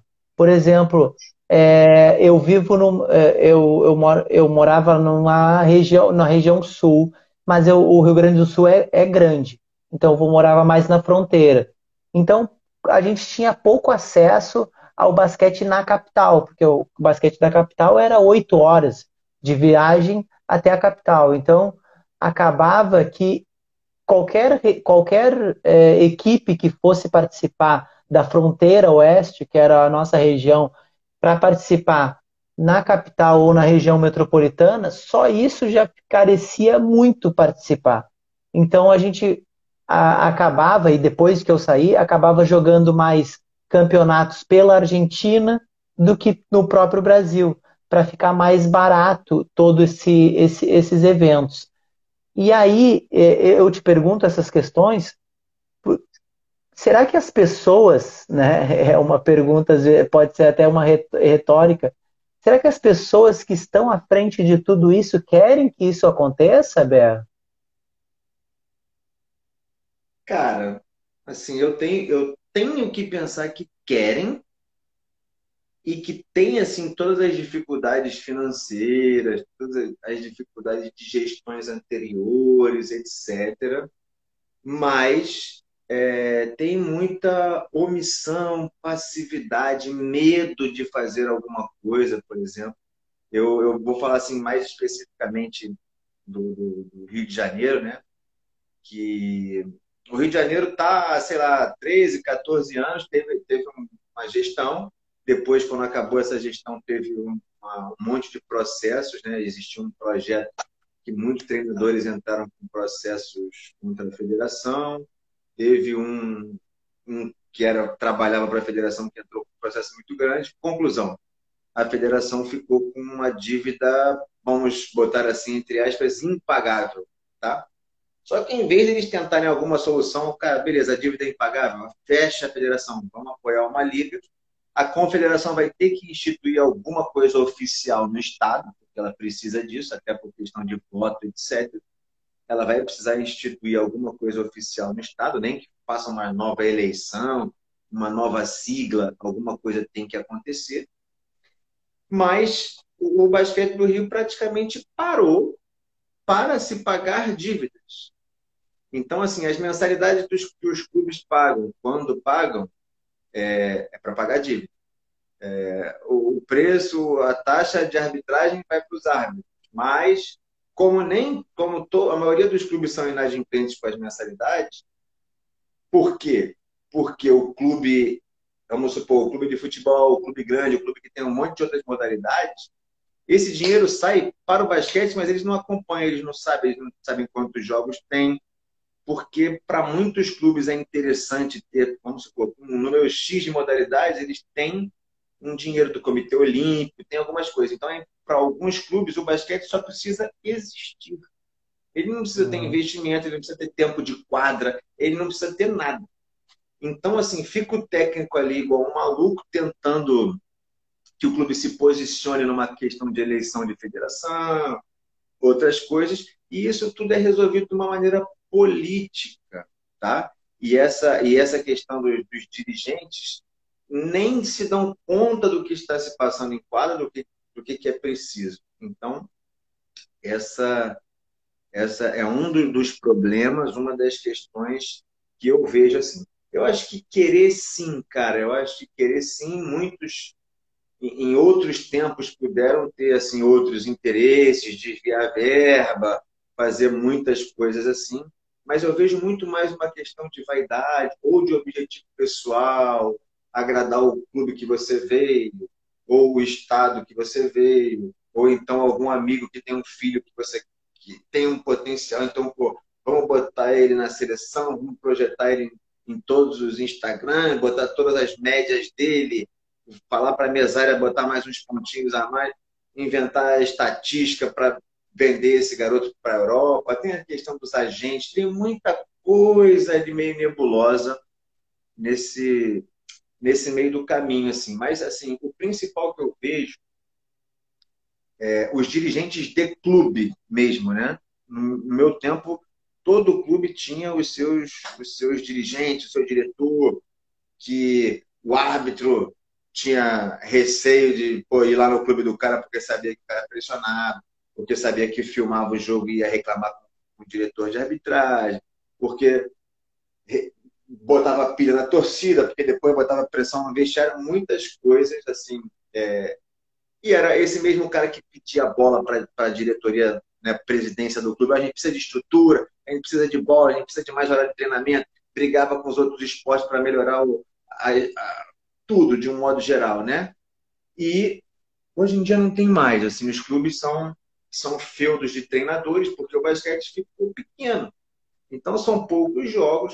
A maioria dos treinadores é, tem que trabalhar em outras coisas. E o basquete vira um bico ali, um hobby, sabe?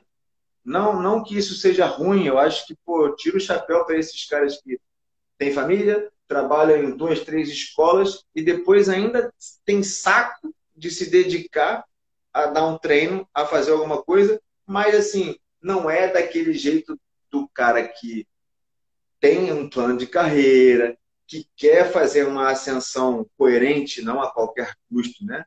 Que... que vai estar ali para um objetivo de vida, ou com os garotos, ou tudo, às vezes é por um complementinho de salário, dá treino mexendo no telefone, dá treino sentado, a exigência é diferente. E assim o basquete vai, vai minguando, vai sumindo. Então você não tem organização, por quê? Dívida. Ah, não, não vou fazer esse campeonato não, porque... ou então não vou montar esse time porque se a gente não conseguir pagar, os atletas entram na justiça. Pô, legal, tem que estruturar melhor. Mas uma federação ou uma liga pô, que não consegue fazer um, uma transmissão por Instagram, por YouTube, e daí você conseguir vender um banner, vender uma faixa, baratear sua arbitragem. Cara, o, o mundo hoje tem muitas ferramentas baratas e possíveis de você poder fazer alguma coisa. O que me incomoda é isso, é a inércia, é essa parte pessoal de querer agradar A ou B e de, de ter as picuinhas pessoais de aí, é, as prevaricações, né? Que você acaba beneficiando uns em detrimento de outros. Eu acho que o, o, os problemas da nossa gestão é muito mais por aí por questões pessoais, vaidades ou incompetência mesmo, do que falta de querer, de maldade, disso tudo aí. Eu quero acreditar nisso. Mas, assim, vamos lá. Quem é culpado disso? Somos nós, que não cobramos, que não reclamamos, que vivemos disso, né? Porque muitos dirigentes, eles passam ali cinco, seis anos e somem, depois nunca mais a gente vê. É... Atletas também jogam ali a categoria de base, porque no Brasil a categoria de base é de treze a dezenove. Aí não conseguem virar adultos, somem, param, desistem. Os técnicos não. Os técnicos estão ali e vão ficar para sempre. Então, assim, quem tem que cuidar Quem tem que cuidar do nosso trabalho, do nosso mercado de trabalho, em plantar mais sementes, em ter mais frutos, em ter mais qualidade, em ter mais credibilidade como classe e como a nossa nacionalidade, né? É essa a diferença que eu vejo daqui. O técnico argentino, ele tem mercado, por exemplo, no último Mundial, o técnico do Japão era argentino, o técnico da Argentina era argentino, o técnico da Dominicana era argentino, da Venezuela era argentino. Então, assim, quatro técnicos argentinos. O Brasil, nem o do Brasil era brasileiro. Sabe? Uhum. Então, assim, a gente não tem, a gente não tem credibilidade nem dentro do nosso próprio país. Então, essa questão do, do, de tudo, de você ter um plano de carreira, de você ter, cumprir uma escola de treinadores, de você, aí outra coisa, de você ter essa escola de treinadores, de estudar a filosofia adequada ao nosso material humano. Você tendo uma filosofia adequada, talvez os quinze dias de treinamento que hoje em dia é normal para as seleções de base, pudessem surtir algum efeito. Porque a gente tem uma filosofia base. Cada um vai fazer, vai dar, dar o seu tempero, vai fazer as suas, as suas preferências, mas a filosofia base está lá. Isso tudo em quinze dias dá para arrumar. Agora, você vai e pega uma seleção sub quinze ou dezessete, igual foi agora aí no México. E um só marca a zona. O outro... É, só sabe jogar de costas para cesta porque é grande, o técnico bota ele de pivô e não, ele não sabe jogar de lateral.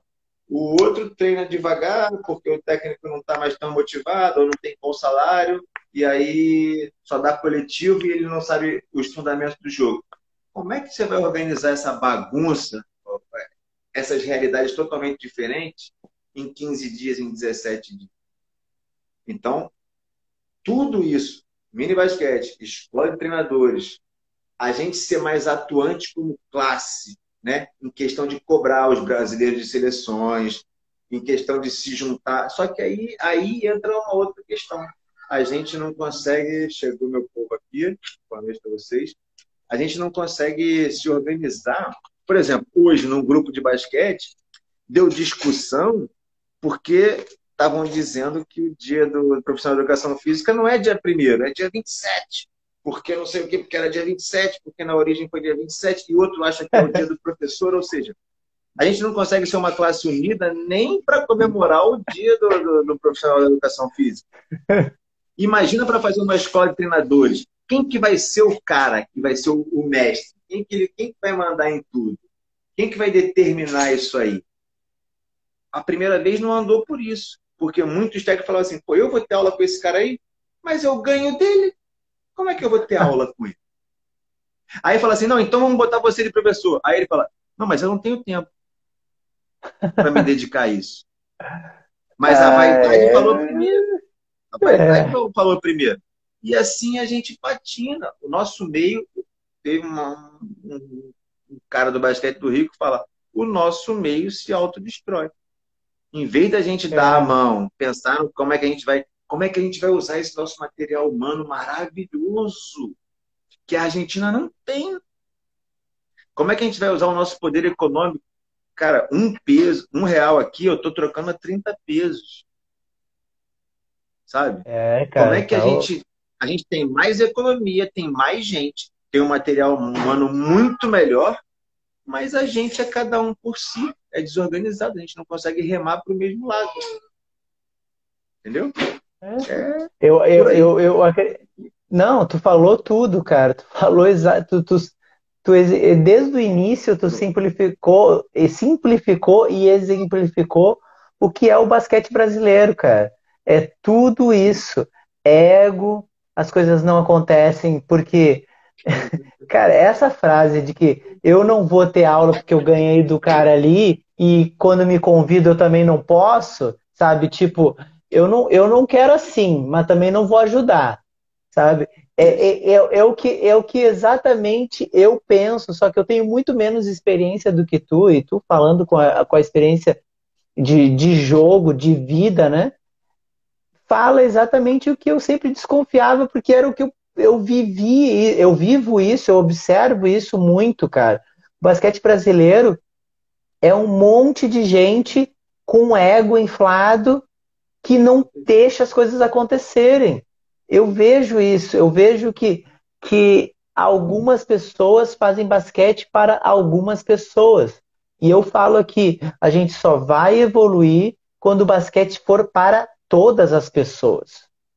Feito para todas as pessoas. Porque, como tu falou, a Argentina não tem esse material humano e muitos países do mundo não tem esse material humano. Só que nós temos material humano, só que o basquete por si só no Brasil, ele é um, basquete, é um esporte altamente elitista. Tanto é que tem uma competição que custa muito dinheiro, que tem é, a clube... Única, a única competição é, a nível é, nacional de base exatamente. Custa muito dinheiro. Entendeu? Então isso, cara, nos coloca numa coisa que às vezes algumas pessoas não querem admitir, que o basquete é altamente elitista. E esse elitismo poderia não ser maléfico, mas ele é. Sabe por quê? Porque essas pessoas se acostumaram a fazer o esporte só para elas. E elas não conseguem abrir o esporte para outras pessoas. Elas não conseguem entender... E com, elas não conseguem entender, não. E elas não conseguem querer estar junto de outras pessoas. Eu vejo isso. Não, mas eu não quero que tal fulano com, participe da competição. Não, mas eu não quero que essa liga participe. Não, mas essas equipes são muito fracas. Não, mas desse lugar vai dar muito trabalho. Sabe? Não, não, não, não. Aqui, se a gente tiver que chamar o outro lá, vai ter que... ir lá no lugar, vai ter que viajar. Não, não, vamos fazer só nós aqui, que a gente é mais perto, e vamos nos reunir assim. Cara, é só pensamento egoísta, sabe? E, e, eu vejo é muito que divide, isso. É um pensamento que divide, não multiplica. Exatamente, cara. E eu acredito, ô, ô, Berro, porque tem muita gente aqui, cara, até o, o Guto aqui, que estava aqui, Gabriel, que já participou das lives... O Célio aqui, que estava aqui na, na live também, que é lá do, Amazo do Amazonas, o pessoal lá em Manaus fazendo um basquete assim, ó, trabalhando junto, todos eles juntos, equipes diferentes, mas se ajudando. No Ceará o pessoal está se ajudando, sabe? Paraíba, Pernambuco, sabe? Na Bahia o pessoal está se ajudando. Como tu disse, Santa Catarina está vindo forte, Paraná está vindo forte. Rio Grande do Sul agora está conseguindo de novo com o Corinthians. O ano passado acabou ganhando o C B B e aí vem o Corinthians agora para o N B B esse ano. E também o basquete do Rio Grande do Sul também, eu sou gaúcho, eu posso falar de lá, também sempre também teve muito esse, essa questão também elitista também. Então fazer com que o, o Estado participe e não só a região metropolitana. A região metropolitana já está fortalecida, a gente precisa fortalecer as outras partes, assim como o Brasil. A gente precisa fortalecer as outras partes, porque falar de basquete e falar só da região sudeste, falar só de São Paulo, só falar só do Rio, né? Não adianta. A gente...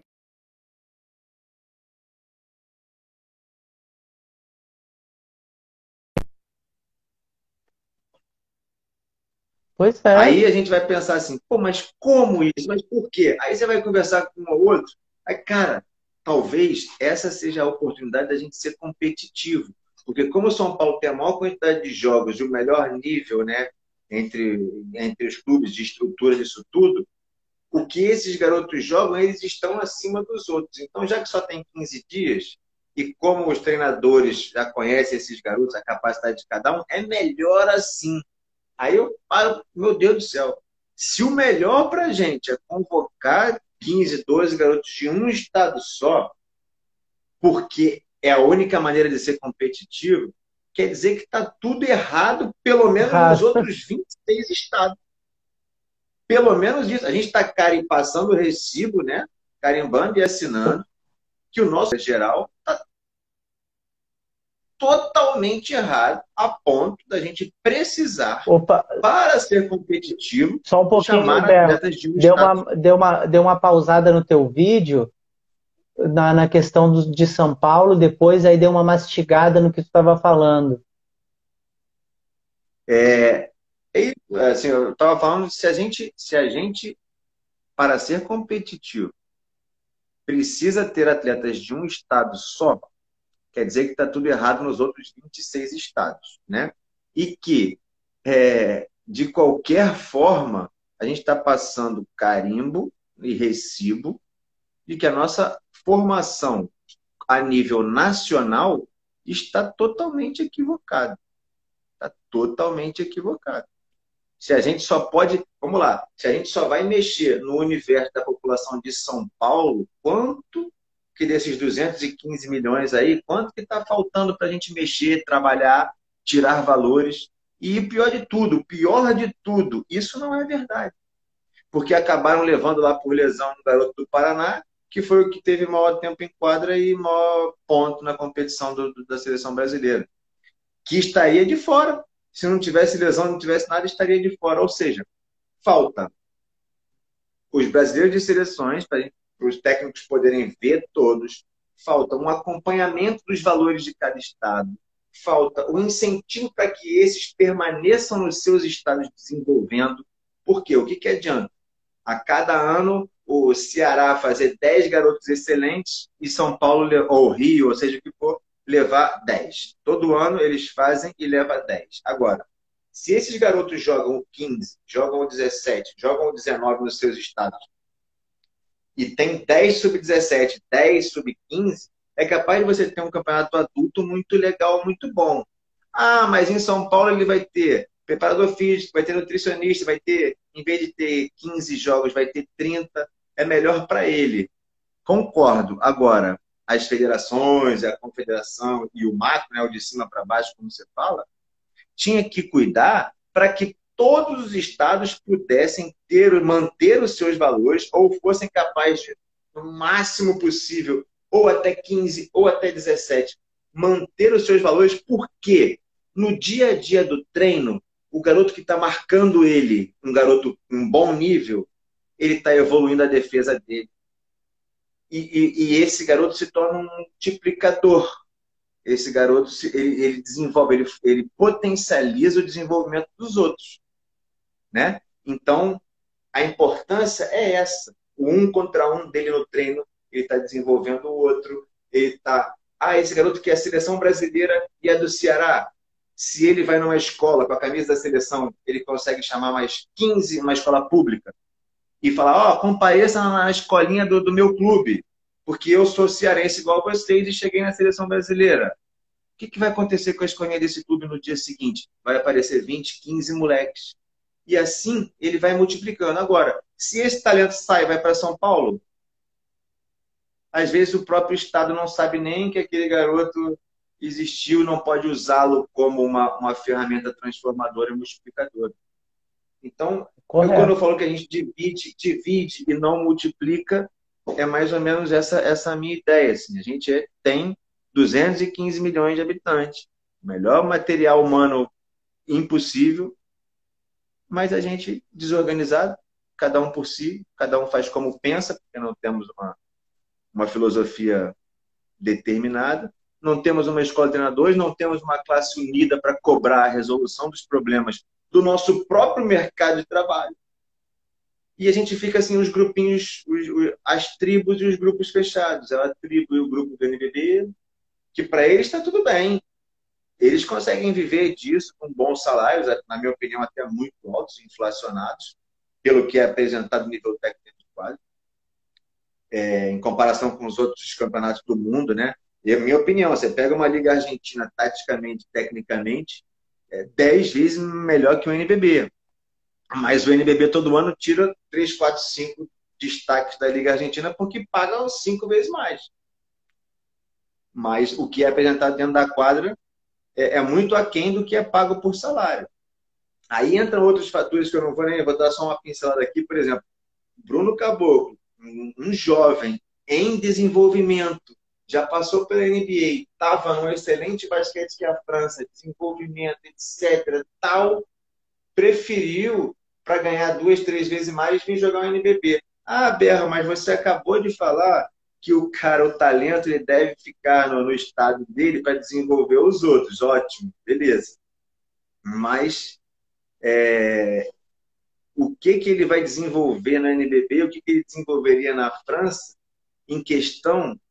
De, de melhorar o nível técnico da seleção brasileira, a gente conseguir ser competitivo para conseguir vagas para Olimpíadas, para mundiais, etcétera. Então, assim, as nossas escolhas são sempre individualistas. Ele preferiu voltar para ganhar mais trinta, mais quarenta mil reais. E não ficar num lugar onde a carreira dele ele podia treinar, entrar numa de ser o melhor, de novo voltar para a N B A e ganhar muito mais do que no São Paulo, por exemplo. E desenvolver muito mais do que no São Paulo. Então, a gente faz sempre as escolhas do mais fácil, do mais simples ou do que dá mais dinheiro. A gente não tem muito valores. A gente tem valor, mas não tem valores. Assim, valores éticos, valores morais, valores para o futuro. A gente é muito imediatista. Tem que ser hoje, agora, ganhar. A gente não está plantando. A gente não está semeando. Correto, cara. Co correto. Eu concordo muito contigo, cara. Concordo muito contigo e, e, e agradeço. Agradeço por essa nossa conversa, agradeço por essa oportunidade de... Cara, hoje foi muito enriquecedor, muitas coisas que, que nós conversamos aqui, principalmente as coisas que eu ouvi aqui de ti, né? Eu acredito que isso aqui seja uma, um pouco do, do teu vasto conhecimento, todas as verdades... É...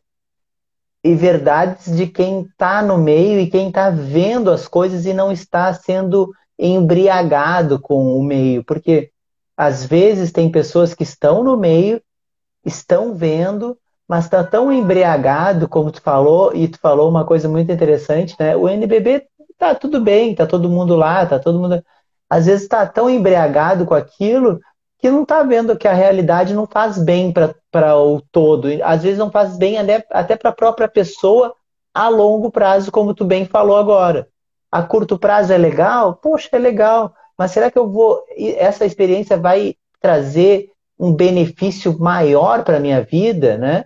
Porque o que tu falou é que é, as coisas às vezes têm preço, mas nem tudo tem valor, né? Tanto é que o lado B aqui... O lado B aqui... Vou te dar um exemplo. Desculpa. Pode falar. Vou te dar um exemplo. A Liga do Brasil, a N B B, ela não tem a obrigatoriedade de ter dois sub vinte e um e dois sub dezoito na relação de jogo. Ou seja, entre os dois você tem quatro vagas de jovens em desenvolvimento. Tá? Você não tem essa obrigatoriedade. Na Argentina tem. Ao mesmo tempo aqui, como no Brasil, né, colocaram o quarto estrangeiro. Ou seja, tem, são doze na relação, né?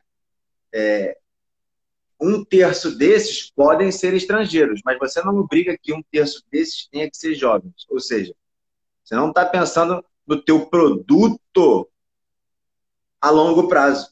Você está pensando no agora. Então, assim, aí a Argentina, a geração dourada, ah, agora agora está em transição. Aí está em transição... Ainda com, com Escola e Delfino, foi vice-campeão mundial.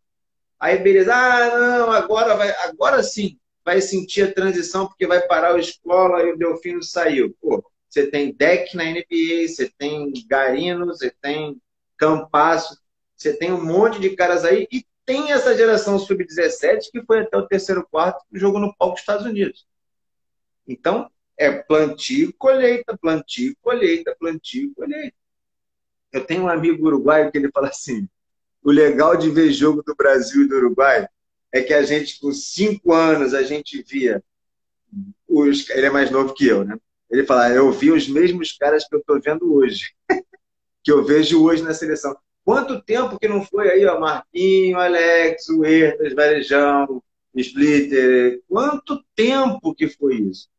A gente não tem esse costume, a gente não tem esse costume de estar renovando permanentemente. A gente não tem esse costume é. nem no, no N B B, nem na nossa liga principal, de ter o jovem jogando, né? Ter o jovem... E aí que eu digo, ah, mas aí muitos falam assim, ah, mas quando chega na Liga das Américas, esses jovens da Argentina, eles nem entram. E daí? Porque talvez eles ainda não estejam preparados. Porém, a confederação deles, a liga deles, entende que esse um contra um com o americano todo dia no treino é desenvolvimento. Que você ter que defender ou jogar junto com um cara que é seleção nacional é desenvolvimento. Até no extra quadra, de como que o cara se comporta num hotel, num dia de folga, Isso tudo é desenvolvimento e aprendizado. Coisa que no N B B, sem a gente ter isso, a gente está pensando no hoje. E o que será do basquete daqui a dez, quinze, vinte anos? Porque brasileiro de seleções não tem mais. Vai ter, será que só o desenvolvimento desses garotos que podem estar num clube capaz de pagar sessenta mil, ou desses estados que têm clubes que conseguem jogar esses campeonatos, e os outros estados? E os estados que as federações resolveram, inclusive, não fazer campeonatos de base, porque eles não, tem que, não vão ser postos à prova contra ninguém. Uma coisa seria, por exemplo, o Amapá, que é o estado que eu falei lá do, do cara que me confidenciou que lá não tinha base. A outra coisa é o Amapá chegar lá e perder para São Paulo de cento e trinta a dez. Aí eles vão falar, não, mas é porque São Paulo é outra estrutura, outro nível. Agora, se ele perde de Roraima de noventa a dez, vai falar, ué, mas Roraima é igual a gente. É longe também, tem as dificuldades geográficas também. Não, não é uma federação rica, não tem a quantidade de praticantes, né, a cultura que tem em São Paulo, no interior, por exemplo. Por que que a gente perdeu disso tudo? Porque está trabalhando mal, ou não está trabalhando, ou não... Então, assim, não ter o brasileiro de seleções é ruim por vários aspectos. Primeiro, porque muitos lugares que querem só fingir que faz, conseguem fingir que faz e não fazem nada. E aí o desenvolvimento não vem, não acontece, a gente a nível país, de novo, vai dividindo e ficando pequeno. É verdade, cara. Isso é verdade. É, é, é uma... Poxa, é uma pancada, né? Essa, essa é a dura realidade, mas é verdade. De tudo. E, cara, eu precisei sair e... da caixa, sabe? Eu precisei vir pra cá pra poder ver isso tudo. Só que isso aconteceu em dois mil e onze. Eu vim pra ver o... fazer uma clínica, a primeira clínica que eu vim fazer foi junto com o pré-olímpico em Mar del Plata, que foi que o Brasil classificou para Londres, naquele jogo com a Dominicana, etcétera. E, tal. E aí, a partir dali, eu comecei a vir todos os anos que eles fazem uma clínica, faziam, né, antes da pandemia, uma clínica internacional. Então, eu vim de dois mil e onze até dois mil e dezenove, uma vez por ano eu vinha na clínica internacional da Escola de Treinadores da Argentina. Só que em dois mil e dezenove eu tive um infarto dentro de quadro. E... E eu, minha mulher que é atleta, meus filhos, meu filho tinha seis anos e treinava com o sub treze do clube que eu trabalhava do Central.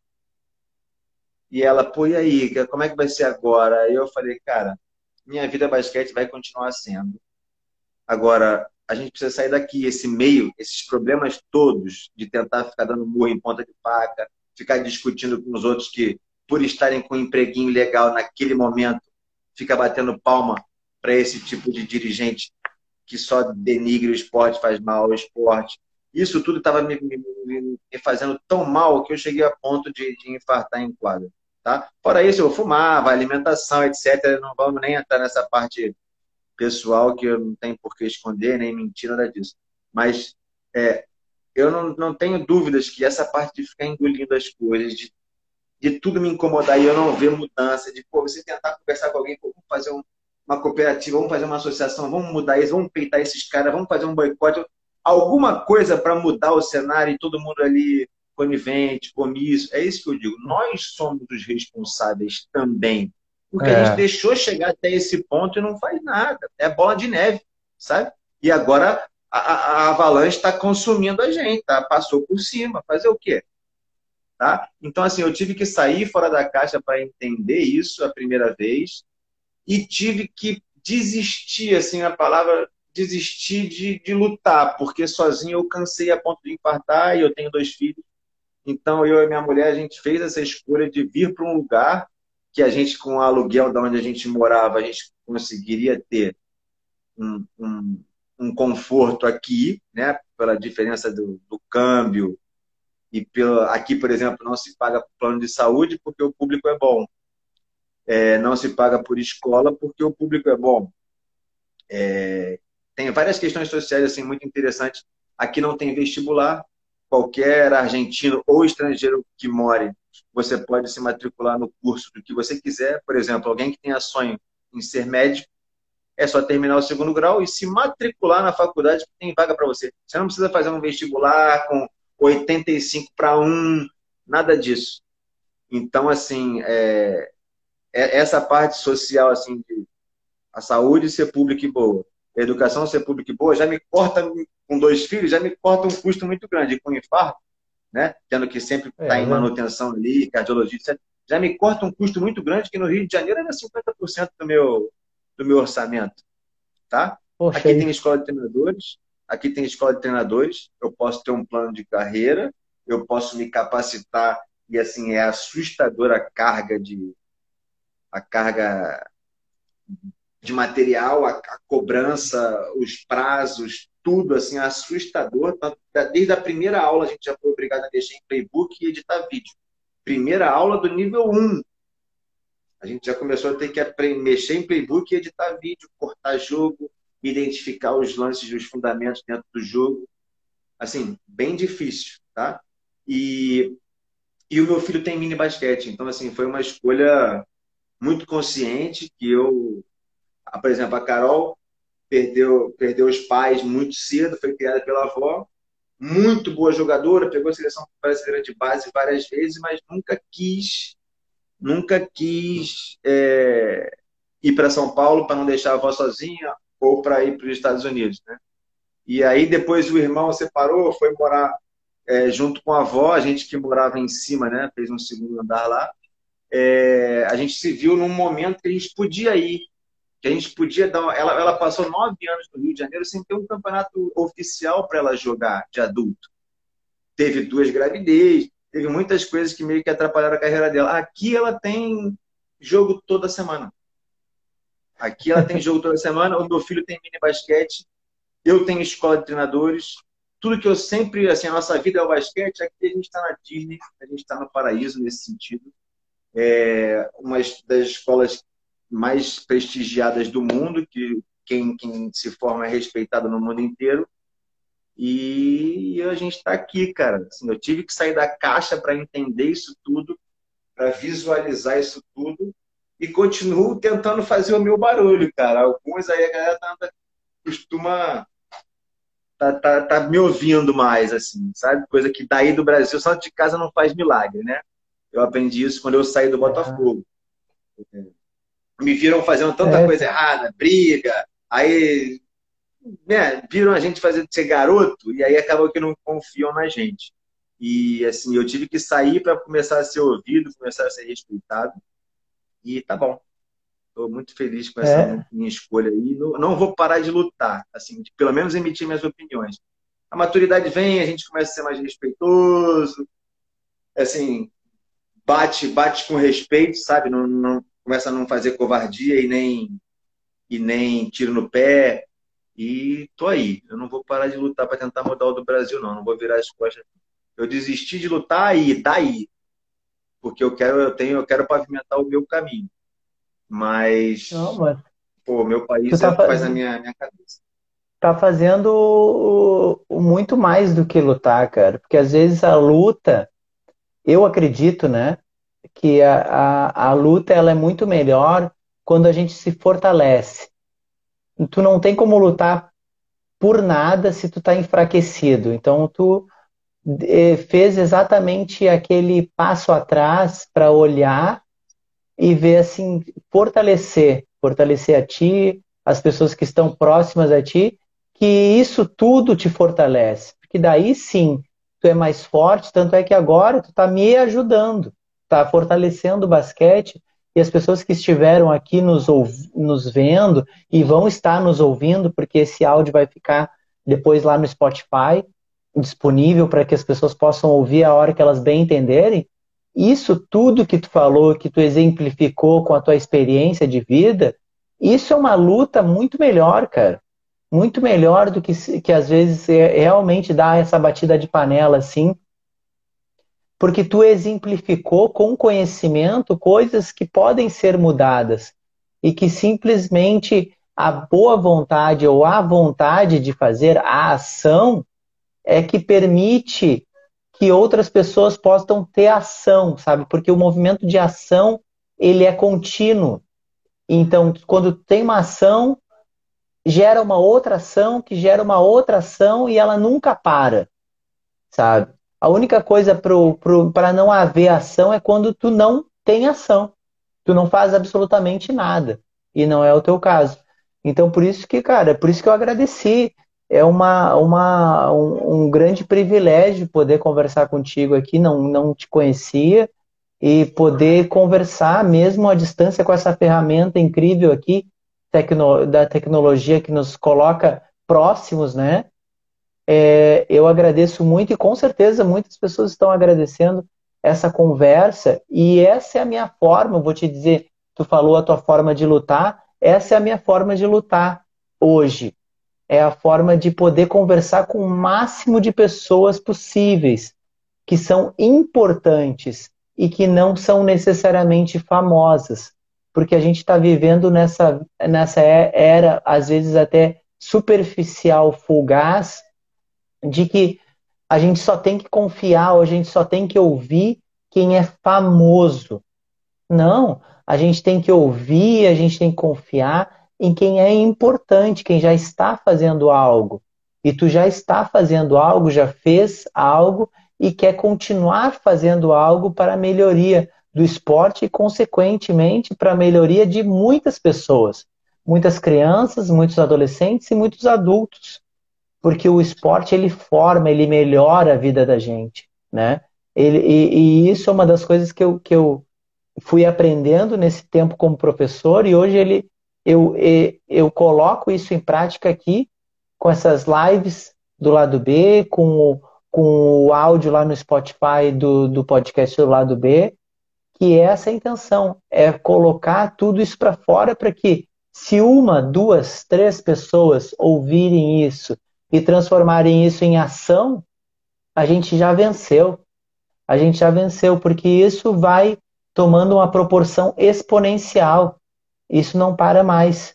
Então, te agradeço, Berro, muito por essa conversa aqui. A gente está aqui quase duas horas conversando, porque o assunto é importante, o assunto é interessante, sabe? E, e muito legal, muito legal mesmo de poder compartilhar esse momento aqui contigo. Só te agradeço. Eu, eu, eu que agradeço assim, o, o convite, né, a oportunidade. Vi, via do Leandro, via do Thiago de Sergipe, vi uns pedacinhos de cada um, porque é, é a minha hora de pegar filho, de fazer comida, etcétera, um finalzinho de dia aí.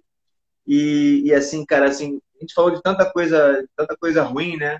Mas eu vou, vou confidenciar aqui uma coisa que me deu uma esperança muito grande. Ao mesmo tempo que denunciou uma carência e uma esperança muito grande. Eu, eu quando eu fiz aqui o nível, comecei o nível um da escola de treinadores, muita gente sempre me pediu, pô, me dá material aí, como é que dá treino para criança de cinco? Mas como? Mas é de cinco anos. Os garotos não conseguem nem jogar a bola no ar. Pô, lógico, adaptação dos materiais, você pode pegar um bambolê, segurar na mão, um monte de coisa, né, pra falar. Aí, pô, vai e manda um material, manda um P D F. Manda... Aí eu vi que a procura tava tanto de gente que eu não conhecia, eu falei, cara, vamos fazer um curso. Falei com os meus tutores aqui da Eneva, falei, vamos fazer um curso igual em português? Vamos. Cara, cento e quatro inscritos. cem do Brasil, porque a gente, a gente tinha que fechar o Zoom, que a gente comprou aquele Zoom que a sala só podia fechar em cem. cento e quatro inscritos. Na hora que a gente fechou os cem, vieram quatro inscrições de Portugal junto. A gente não tinha como, como fechar, né? A gente rezando para não ir todo mundo no Zoom. Claro que não ia, horário de treino. É, um curso assim, totalmente online, mas tinha um encontro ao vivo por semana. Então, assim, se viessem os cento e quatro e mais os, os, os tutores, ia dar problema, mas é claro que não vinha. Então, assim, cento e quatro interessados, eu consegui plantar, né? A gente conseguiu plantar cento e quatro sementinhas de mini basquete, passar todas as informações, né? Todo esse know-how que é feito aqui, é, com muito sucesso nesse, nesse sentido, dos argentinos. E, assim, eu, aí que eu digo, o Leandro fez, o Thiago fez, É, muita gente assim que, que passou por aqui pelas tuas lives aí que eu ia vendo botadinho, fizeram esse, esse, esse curso de mini basquete, que depois aí assim, não sei se você sabe quem é Tácito Pinto, é um é um professor que tem um monte de livros publicados de basquete de São Paulo. Ele se inscreveu no curso e ele foi o eu, eu fiz os três níveis da Escola de Treinadores do Brasil no tempo que existiu, né? É, muitos me dão algumas sugestões do que fazer com a carteirinha, mas não vamos entrar nesse, nesse mérito, porque não serve pra porra nenhuma. Mas não vamos entrar nisso. Mas ele foi o meu, o meu instrutor da Escola de Treinadores do Brasil de nível um. Quando ele se inscreveu no curso, eu falei, cara, a gente voou. E aí eu fui conversar com ele, falei, Tássio, pô, muito obrigado, mas, cara, eu fico até com vergonha, você devia ser o professor do curso, e não um aluno. Aí ele falou, cara, a gente tem que liderar pelo exemplo, e é o primeiro curso de mini basquete da história do Brasil. Como é que eu, que sempre militei no mini basquete, não vou estar dentro dele de alguma forma? E aí a gente sorteou o livro dele, etcétera. Assim, tipo, o, o Tássio e o Dilson Borges, que é um outro cara de Juiz de Fora, que tem um projeto maravilhoso de mini basquete na, na Federal de Juiz de Fora. Assim, ter esses dois caras participando do curso, mais um monte de gente jovem, gente de vários estados do país. Eu acho que dos vinte e sete a gente só não teve representante em dois. Olha o que, que a gente conseguiu atingir com um curso online, com material feito em P D F e aula ao vivo uma vez por, por semana gravada. Por, por que, que confederações, federações, associações de treinadores não são capazes de fazer uma coisa dessa? Né? Não é difícil. A gente tem que sair da zona de conforto, tirar a bundinha da cadeira, arregaçar as mangas e fazer. Eu, é exatamente isso, cara, viu? É, é exatamente isso. Tu tá fazendo e aí dá exemplo para outros fazerem. A gente não, a gente não, eu vou te responder dizendo que a gente não tem que esperar muita coisa é da, da, de quem tá acima da gente, não. É, não adianta esperar. É, a gente faz o nosso e aí, ó, cem pessoas, cento e quatro pessoas se interessaram. Isso multiplicado exponencialmente é milhares de pessoas impactadas, sabe? Então é um trabalho de de se orgulhar, cara. E muito obrigado Sim. mesmo, muito obrigado aqui quem, quem conseguiu ouvir aqui. Ah, provavelmente as pessoas possam estar ouvindo gravado, esse aqui vai ficar aqui no feed. Muito obrigado, muito obrigado mesmo, Bel. Foi um prazer estar contigo obrigado hoje. Você, Rogério. Tamo junto, prazer é todo meu também. Valeu. Valeu, cara.